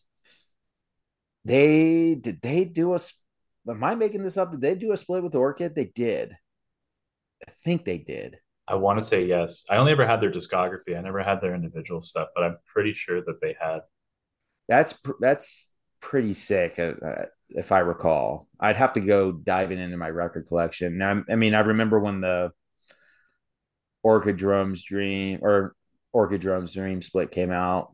People were pretty wild about that. That was a you know a heavy record. Um, I'm trying to think of as far as like a, a split. Um, I don't know. I've really liked a lot of the like gap the gaps Gasp, Noothbrush. Gasp was a band from like the West Coast, you know, California, like experimental, like grinding hardcore. Um, but as far as screamo, all those splits like are good. I'm trying to remember who who did what. There's so many of them, and they flip in my brain. Like I don't know if this was with Neil Perry or you know, or you know, usurp synapse or Jerome's Dream or Book of Dead Names or whatever. Jerome did Jerome's Dream do a split with Book of Dead Names? Uh that I couldn't tell you, but I do know that I think Usurp Synapse did a split with Kaospilot. Did they? Maybe I'm misremembering now. They did one with Neil Perry, right? Oh, maybe maybe I'm thinking of the one they did with Neil Perry. Um, I think you know, as far as like screamo is concerned, that you know the the crown jewel is still, I guess, Orchid Jerome's Dream, really. Oh yeah, maybe just because um, both of those bands were very active at the time and and played a lot to get you know they played a lot together and uh, Witching Hour at the time was just putting out so many sick records. I mean, his label was so crazy and cool. Like everybody at that time, if you were playing that kind of style and Chris had reached out to you and asked to do a split with Witching Hour, you just kind of like, oh yeah, fuck yeah, just because yeah. you were excited about, because the bands didn't have anything to do with the art necessarily. It was just Chris being a horror fanatic, being like, I want to do this. I mean, I had no idea the process is dead page 99 split was going to be what it became where it was in the the plastic bag i had no idea and That's crazy. and then I, I was you know it was funny like i think it's cool to this day i was a little underwhelmed with it because i'm like ours is just put in a plastic baggie like some of those records look so sharp and are so fucking cool. Like some of those releases, but you know, as it is, I think it's memorable. At least a lot of people think it's really cool, and I appreciate that. And I think it's neat the whole like murder thing, and it wasn't a thing for us. You know, like oh, it's just like a violent slide in there or something like that. But I do like you know for what it's worth, like the the the theme of the the label and him just kind of having a unique take on every release was really cool. And you know, uh, that that split, the Orchid Jerome's Dream was just cool because I and I have one. I think it glows. Doesn't it glow in the dark, or one of them, or does it? Do one of them, yeah, I think one of them glows in the dark. There's like a red one. There's like the black and white one. That's I have one There's... that glows in the dark. I think, and the fact that it plays in and then out. This is a wacky record. I mean, I think it's yeah, pretty cool. And then yeah, like Witching Hour splits, all the splits they did on that label were pretty neat. But I can't say I have a favorite. Not off top of my head. I'd have to look through my record collection too much. Yeah. I mean that's that's also a valid answer. It's tough to pick. Do you have one? What's yours? Oh, um probably the man's line of the North Split came out in like 2009, maybe 2008. Yeah, I don't really fantastic. Yeah, I'm gonna have to check out your guys' playlists. Yeah, definitely. Uh, different era, different era. It was like it was like a few years after, I would say, probably yeah. like your era of everything. This is like when Midwest, like tap, like a lot of the tapping stuff, kind of became more prevalent. Yeah, and so um, it's a lot of that. But that that's what's super incredible. I'll I'll send you a link to that. Cool. Yeah, absolutely. I want to hear it. So I like to uh like to ask a couple questions near the end when, when we're wrapping up that I'm hoping no one's ever asked you before because I'm sure you've done plenty of interviews. Um, I did listen to a couple, but uh, I like to ask people what's and feel free to omit some details here or blur the lines here. but I always I'm always curious what's the most illegal or dangerous thing that you've ever done in your life? Illegal or dangerous. Yeah. Uh, well, I mean, okay. In theory, you know, put it in air quotes. Just, I, just I've, so no, I've yeah. done some a lot of dangerous, bad decision driving before. Not, and this is before I ever drank, but right. uh, I've taken the car on opposite sides of the highway on purpose, driving Jesus. as fast as I could, just to be fucking crazy. I just for fun, eh? Yes, I've driven. So you're a little the, got a couple screws loose. yeah, just for the yeah. in my younger days. That's what you yeah. did for fun. All right, go That's on. What I mean, uh, I I once got a car stuck in a graveyard. Um, and also there was a bike path that you just shouldn't be driving on that I would drive on when I was younger. I did a lot of dumb shit. Yeah, they're for bikes, cars. not cars, right? Yeah, yeah. Well, okay. here almost no, it was also it was at night, so nobody yeah. was nobody was on the bike path at night. Let's hope not. They weren't there anymore. no, I mean I did some dumb shit like that. I mean, yeah, yeah, yeah. I've stolen shit. I mean, I've just kind of, you know, a lot of that stuff now. I mean, you know, you know, a lot of that stuff I think I was just, you know, you do dumb stuff when you're younger. And I'm like, oh, so yeah, I'm very far removed from being a little shit. Those days. What about, uh, what about dangerous? Just the driving? Yeah, I would Is say, it... yeah, it's like, a, you know, that works with the danger. It's like too. a good marriage. Yeah, illegal yeah. and dangerous. Super illegal I mean, and dangerous. I mean, I remember falling out of the back or falling out of a car. One, you know, oh like, fuck. I was like, kind of like sitting on the window and just like go faster. I just fucking fell out and tumbling along. But you know, dumb shit like that. Other dang, I mean, dangerous stuff. I, you know, I've kind of a paranoid guy in a lot of ways, so I try to steer clear of danger. I, you know, I haven't done too many daring things. Minus uh, my my high school days, I was a a crazy kid. Yeah. Okay, so you got it all out of your system. Yeah, I think so. Yeah. That's good. All right. Well, in terms of anger, let's assume you're not a pacifist. If you could punch anyone in the face as hard as you can with one shot and no repercussions, who would you punch and why? oh man, it'd probably just be some obnoxious politician. Eh, really, you know, but they're not even worth it. I mean, yeah. Who's worth it then? Who really needs that punt? you only get the one point. Cool. You got a deck is, I, you know, I remember you guys. I, I got, you know, you guys asked Jason that. I remember I was listening just recently, yeah. but uh, I, you know, I mean, an obvious one is like I'd love to clobber like Donald Trump. I've hated that dude since I was a child, and the fact that he was a president of our country for four years is sickening. And yeah, just and then just like all the all the other politicians, the surrounding politicians around that whole mm. Group of people just need a big old smack in the face. But I, I, really am not alone, violent, so I, I. But I mean, I would, you know, some of those people definitely deserve a big old whack in the face. Yeah, he was, can, he was great in Home Alone. He was great in Home Alone. That's all I'm gonna say. he was okay in Home Alone. He phoned. he phoned okay. it in. That way, well, you know, it's funny. it's the one harassed yeah. Catherine O'Hara. That's what he did. Yeah, I forgot he was in home. But I remember back in the day when, you know, in the, I mean, I'm sitting here remembering the 80s when he was just a, you thought of him as a rich ass. Yeah. all the money in the world. And he'd show up at fights and, you know, like, you know, like boxing arenas and stuff. I'm like, this guy just fucking blow. I mean, look at him. Yeah, I would say hmm. Donald Trump deserves a great big old kick to the face. Yeah. but uh yeah, I mean his work his work in Home Alone though is commendable. That's what I'm saying. You know? if anyone has one good thing to say about him, I want it to be that. Because that's all there is. Yeah, maybe maybe he maybe maybe that would be a sick reunion.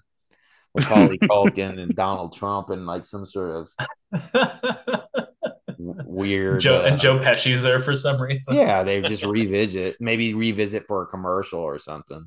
Oh my god, like a holiday commercial. Oh yeah, fuck, that would be so twisted. Might that be hard to do that from jail. Everything about that would be cursed. Wait, who's in jail? Macaulay Culkin? Uh, no, not Macaulay Culkin. Uh, Donald Trump might be might be going to jail soon. I think they're not gonna they're not. But yeah, I mean, I don't know. It depends on how it all goes yeah. down. He'll just pay but... his fucking way out. There's no fucking way. Yeah, it's no money. Your justice system is a joke. A joke, I tell oh, you. Oh, that I know, hundred percent. Trust me, we have, we have no delusions about it. I just think that he's just. I think that if you keep shitting in the same place over and over again where you're not supposed to shit, eventually someone's gonna be like, "Hey, I'm just gonna like you're, we're just going to throw you in jail. You're not, you're not, you need to stop taking a dump there. This is the only That's, way to do it. So I would love to see him go to jail.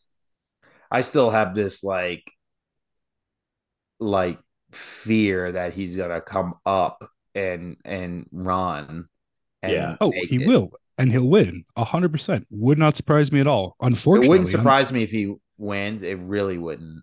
Nope. Yeah. But me either. That's why I'm saying they would probably try to rush it right now, see like just like get his ass to jail. Because I'm pretty sure there's a law that prevents you from running for higher office if you have like any type of felonies. I, yeah, I, I mean, I he, you know, that, he keeps saying he is. I'm like, I think it's legally impossible, but watch, watch, watch it happen. I was just talking about this because we had an election. You know, I voted yesterday for local elections. Yeah. Mm-hmm. Um, very important people. Local elections are very important. Yeah, absolutely. And uh, so Aaron, my wife and I were talking because we had actually kind of met. We were really starting to talk when um, we re- we remember texting each other the night Trump won, mm. And the, the the sadness and despair of like me and my group of friends and people I knew after that happened, and the shock that it did happen is just brutal. And then what would happen for four years? I mean, that's what really inspired shit like 99 to play again is how bad yeah. shit got. Like just what happened, the domino effect of something like that. And the the the the hate running in the I mean building eh, I mean, I don't know if the country can take it again. If it does, I I really think you're gonna see like something worse than I mean, I'm not saying it's worse because I believe in the aspects of revolution and stuff like that, but I think you would see a breaking point with some another Trump like with at least that that the way he was, the way yeah. he is. I mean, the the scarier per the scarier idea is somebody like Donald Trump, but charming and actually smart and you know right. and cunning and able mm. to fool the American public. That'd be terrifying. Yeah. And I think that that person exists. So, I mean, but if something like another loudmouth, I mean, there's already damage that can't be undone that's happened in that those four years. I just can't believe it. But at the same time, stuff gets so bad that inspires things change in people. I know that the, I mean, I know people that literally I can remember now that couldn't vote that are voting now so against Trump. So, I mean, there is you know, there are what they call silver linings and stuff like good, yeah. good, good can come out of bad. And sometimes it has to get so bad that you, that it forces change. Yeah. But I, I, I don't know if the United States can take another hit like Trump. Yeah. Not, not without it getting terrible and incredibly violent. Yeah. It's, it, it's, it would be very, very dark times. Yeah, I I'm in agreement. I, t- I was actually talking to my partner about this because of you know everything that's going on in um like Palestine right now um oh, and like all the protests and like there's a lot of people who just feel like protesting isn't enough and I was telling her and I've felt this way for years but now I guess I can feel comfortable vocalizing it. I think the end of peaceful protests is on its way and I think that the real facilitation of change will come when that end is finally met. Yeah, and I unfortunately, think unfortunately, yeah, and or fortunately, depending on the type. yeah, I mean, you know, who knows? I mean, big things have come after, you know, mm-hmm. like you know that kind of revolution, like violent revolution or whatever. But I mean, it might not even be revolution per se. Yeah, but you know, I think I think the world seems entire like like uh, at its tipping point, especially that. I mean, you know, it was, it, it's at least inspiring to see the amount of people finally saying stuff and the protests. Yeah. Um, you know, because we've been privy to that for a long time. You know, it, you know, like many years ago when I didn't know much about that, I would be interested in what that conflict was all about. Now I understand it, and it's uh and to see it erupt like it is now and to see I was watching TV earlier and you see all this like propaganda. it's just like pro pro America, you know, it's yeah. Know, it's like, you know, not I mean, you know, you can either keep this in or not, but it's just like, you know, you know, non anti Jewish or not non Jewish, you know, love your Jewish neighbor. I'm just like, yeah, of course. I mean, I don't, I love anyone, everyone, no matter what, you know, who, wherever they are. But it's just like, okay, this is like spit in the face of the Palestinian people. This is just trying to be like, uh, you know, we're supporting these guys because the money it's so crooked and I don't know. Yeah. It's just because Raytheon stocks got to go up. They have. Yeah, yeah, no, I mean, yeah, think of the shareholders, Mike. Yeah, It's sick. I mean, I'm just It's- like, wow, this is just like, wow, they're just basically saying eat it while like genocide's happening across, you know, because American, well, yeah. yeah, it, it's gross. I don't, I don't think, who knows, but this could be the beginning of complete change because, um, I don't know. Can can the world stand by and watch an entire people be annihilated? I don't know. We're about to find out. Yeah. That's fair. That's fair. I, I think we're at that tipping point where we're we are really going to find out, and I think people are Yeah. also at the tipping point where they're like, I, I I can't do anything. Like once people hit the oh, I really can't do anything, it goes two ways, you know. Like they Yeah. their spirit breaks and they resign, but they're like, no, something needs to be done, and that's to my earlier point. That's why I feel that way. Yeah, I mean, and you know, and you know, for what it's worth, you know, when we it makes me think of so when Page 99 toured Europe, we it was right after 9-11. So there was a lot of Yeah. very anti. So now when 9-11 happened, like it was awful.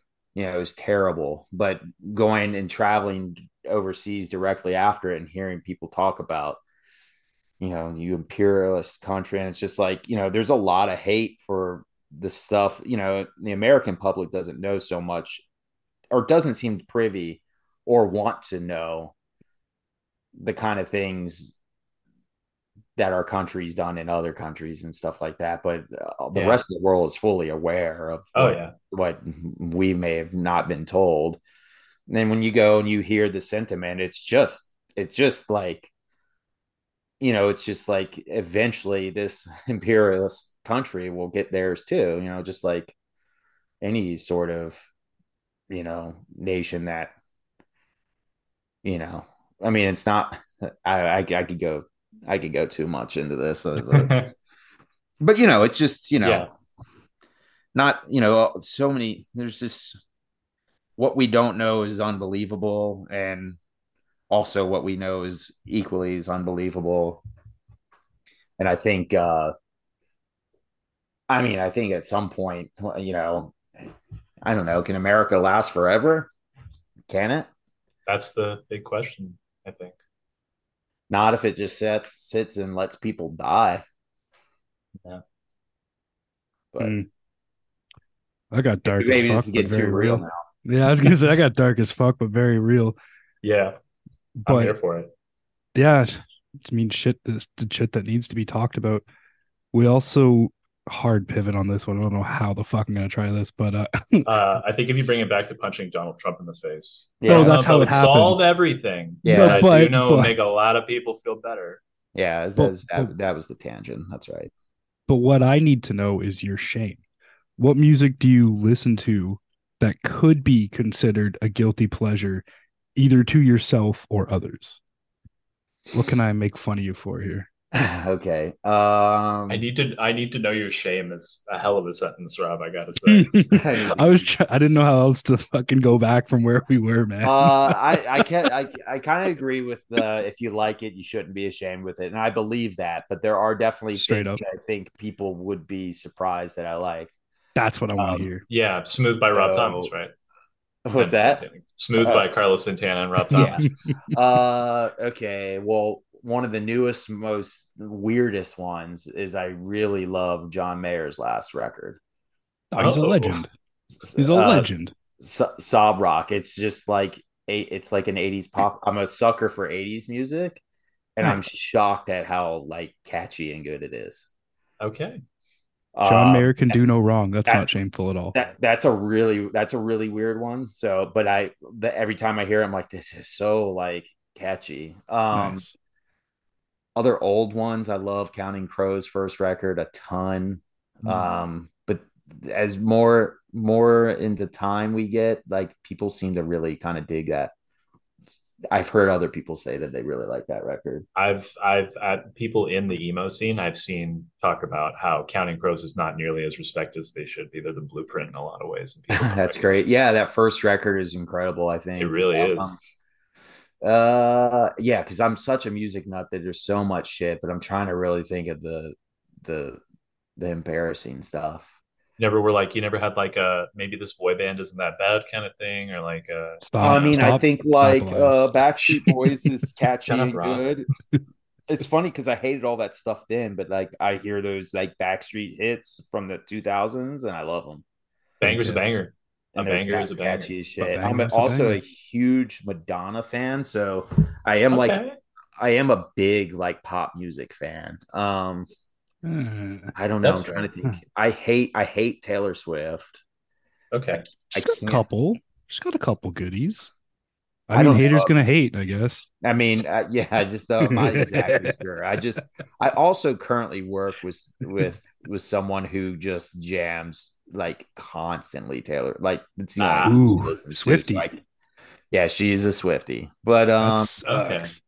I guess that's that's kind of your that's kind of one that I would say, yeah, the John Mayer one. And then you know, I like you know some of the like I like I like the old Stone Temple Pilots records, shit like that. Oh my god. Again, those are coming back around. I think. Like People the are talking No, about- old grunge records that maybe people like even back then. I'm like, you know, when I was into like you know like the Sonic Youth and like the crazy Ugh. stuff, and some of you were like, but I like Stone Temple Pilots. Like what? I'm like, I do though.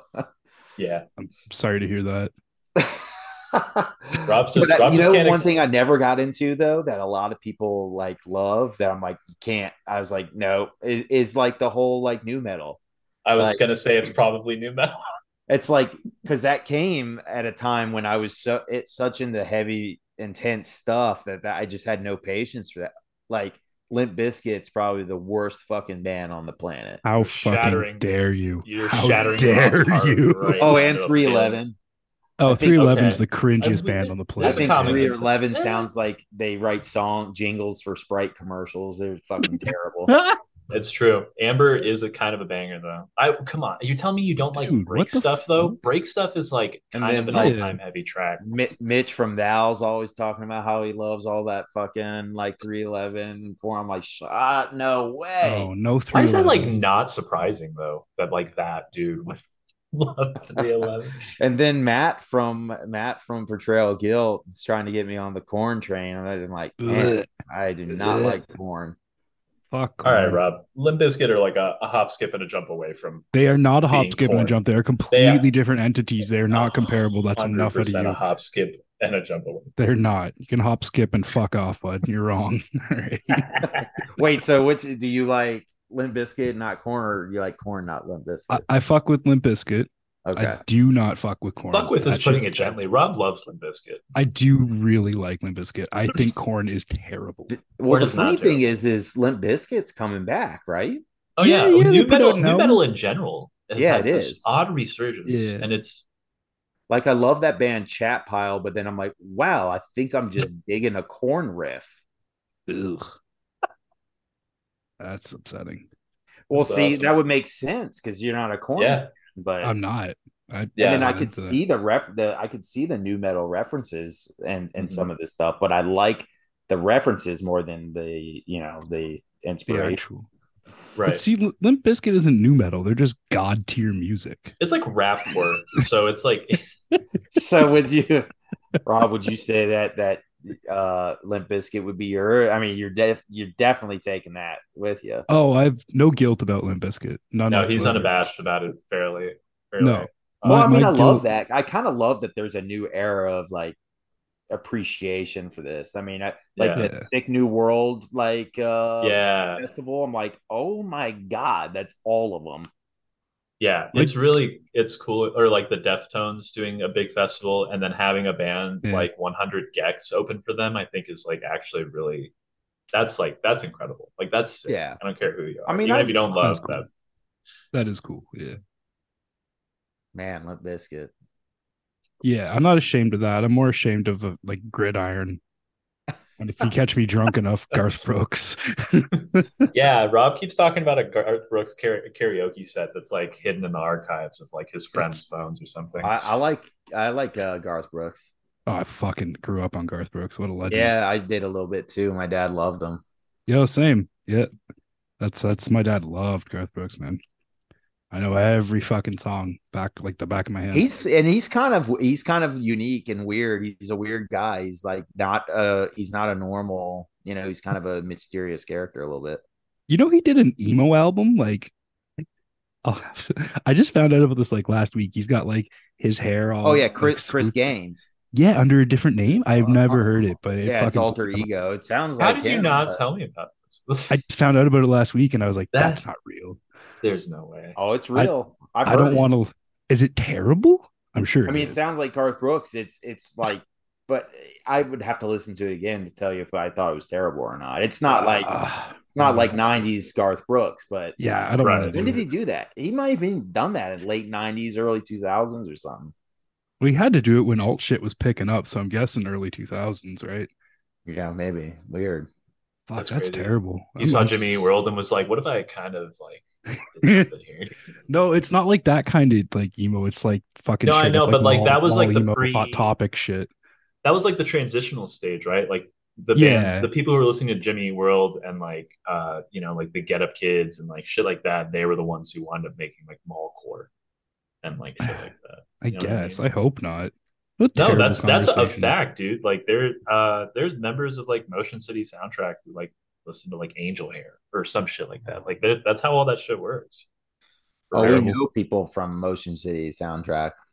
So yeah, don't quote me on that because I just use them as an insert. But like I mean like that kind of thing. Hmm. I even though I'm sure Justin Pierre has like some deep cut emo bands he likes because that would not shock. Hmm. Fellas, I'm just letting you know. I just noticed my uh, computer's on five percent in case I. Oh shit. Yeah, it's also probably late as hell. We should uh yeah. All we right, should we'll hit you wrap. one last question. If you could give the world a gift, the entire world a gift, doesn't have to be a material possession, what would it be and why? Mine's simple. It's like it's the only. It's everything I always kind of hope for, and it's it's so chintzy and cringy. But yeah, peace on earth for sure. Hey, there's My nothing wrong with would- that. My gift would be simply uh an absolutely har- harmonious world. It's a good one. Yeah. You got Haven't any gotten that one in a last uh any last shout outs, plugs, causes, anything you want to speak on before we wrap up here? Um, not nothing in particular. I will say, you know, you know, beyond, you know, page 99 does have stuff that, you know, we're trying to stay busy as far as like keeping like, you know, we started working with Shirt Killer um to keep like to officially have licensed t-shirts available for the first time ever. Nice. Um, and that's worldwide. And that's uh, Ryan Patterson, um, who does that. He plays in um, Fotocrime and a bunch of other awesome old punk bands from from years ago. Um, and you know, just persistent vision, keeping our records in print, and maybe maybe we'll release that unreleased stuff. And we definitely are planning on playing in in 2024. So yeah, and I you know appreciate you guys reaching out, and I know we've been doing a little bit of uh, phone tag and messaging Little tag, bit. but I'm glad we finally got together. Yeah, me too. yeah, so yeah, I appreciate it so much, man. Yeah, Yeah. absolutely. Thank you so much, Mike. This has been seriously incredible. Yeah, no, it's been you guys are fun. Matt, I I have to be you guys should film you guys meeting for the first time whenever you do. Or when you guys finally have plans to do it, let me know. Let me know where it is. We'll uh we'll come meet you in your town and then we'll all go karaoke Garth Brooks and Madonna and Limp Bizkit. I'd be into We'll make- that. We'll we'll make it a date. That sounds that sounds like a lot of fun. Well, there you have it. Do you think you guys will ever meet for real though? Probably. We're gonna we I mean Fuck, we try to hope go to not. Oh, sorry, go on. Oh, shut up, Rob. We're gonna probably maybe like at one of the next fests next year. Probably would be more likely. That's yeah, I'm assuming New Friends Fest next year because I didn't go this year because I was just too broke ass and I had a lot of whole lot of shit going on in my life. So it's just like, yeah. But I went the summer before and I'll definitely be there this So this time again. probably Awesome. this year because I'm planning on going this year and maybe I don't know if uh, you're gonna go to ZBR, Rob, but I was thinking about going this No, year. I'm not going all the fucking way there. I don't think so. Hey, before um we let you go, mm, Oh yeah, yeah. Let's do the. What did I miss song. here? Oh yeah, The track um, list. yeah. Our first song we're playing is "Friendship." So can you just say one timer? Beautiful. Thanks so I'm much. man. surprised. I'm surprised. Yeah. I'm kind of delirious. I Yeah, no, it's late. that. You gotta get. You probably. Oh no, Yeah, I'm it's like a- fine. I just It's like eleven thirty over here because Elias is all fucking American and all weird time zone in Cali. and shit. My the time zone is the same globally. You can't blame that on being American. I'll blame everything on you being American. All right, for as long as I can. Damn it. I mean, I'm not gonna I'm not gonna defend America's honor here. So yeah, that's fair. That's fair. All right, cool, man. Thanks again so much. I don't know when the fuck this episode's coming out. Maybe three weeks, maybe four. Okay. We will definitely keep you. Also, we need um the photos only. Yeah, we need. Oh, you have the tracks? Uh, yeah, I have a page ninety nine discography, like any good screamo fan. oh, well then, fuck right off. We'll um, I just added you. I just need you to email us a couple photos of yourself, the band, whatever the fuck, so that we can do for the podcast. The promos. Okay. That sounds yeah, awesome. Uh, we usually do like a shared post. So um, like okay. we'll send on the day before like we go live and all that, like we'll hit you up and then that way it'll show up on your feed and on our feed. Yeah. And that perfect. way we get like more eyes on it and everything. And yeah, sounds awesome. I think you'll um, be our longest podcast we've ever recorded, by the way, beating out Massanera. So you might have the title. You might have the heavyweight title belt for oh, that. Yeah, I, that's funny that you beat out Massanera too. and I think people are gonna go absolutely fucking ape shit for this. So I think like our fans for sure. And this was an absolute pleasure, man. So again, absolutely. thanks so much, man. Thank yeah. you guys. Appreciate both of y'all.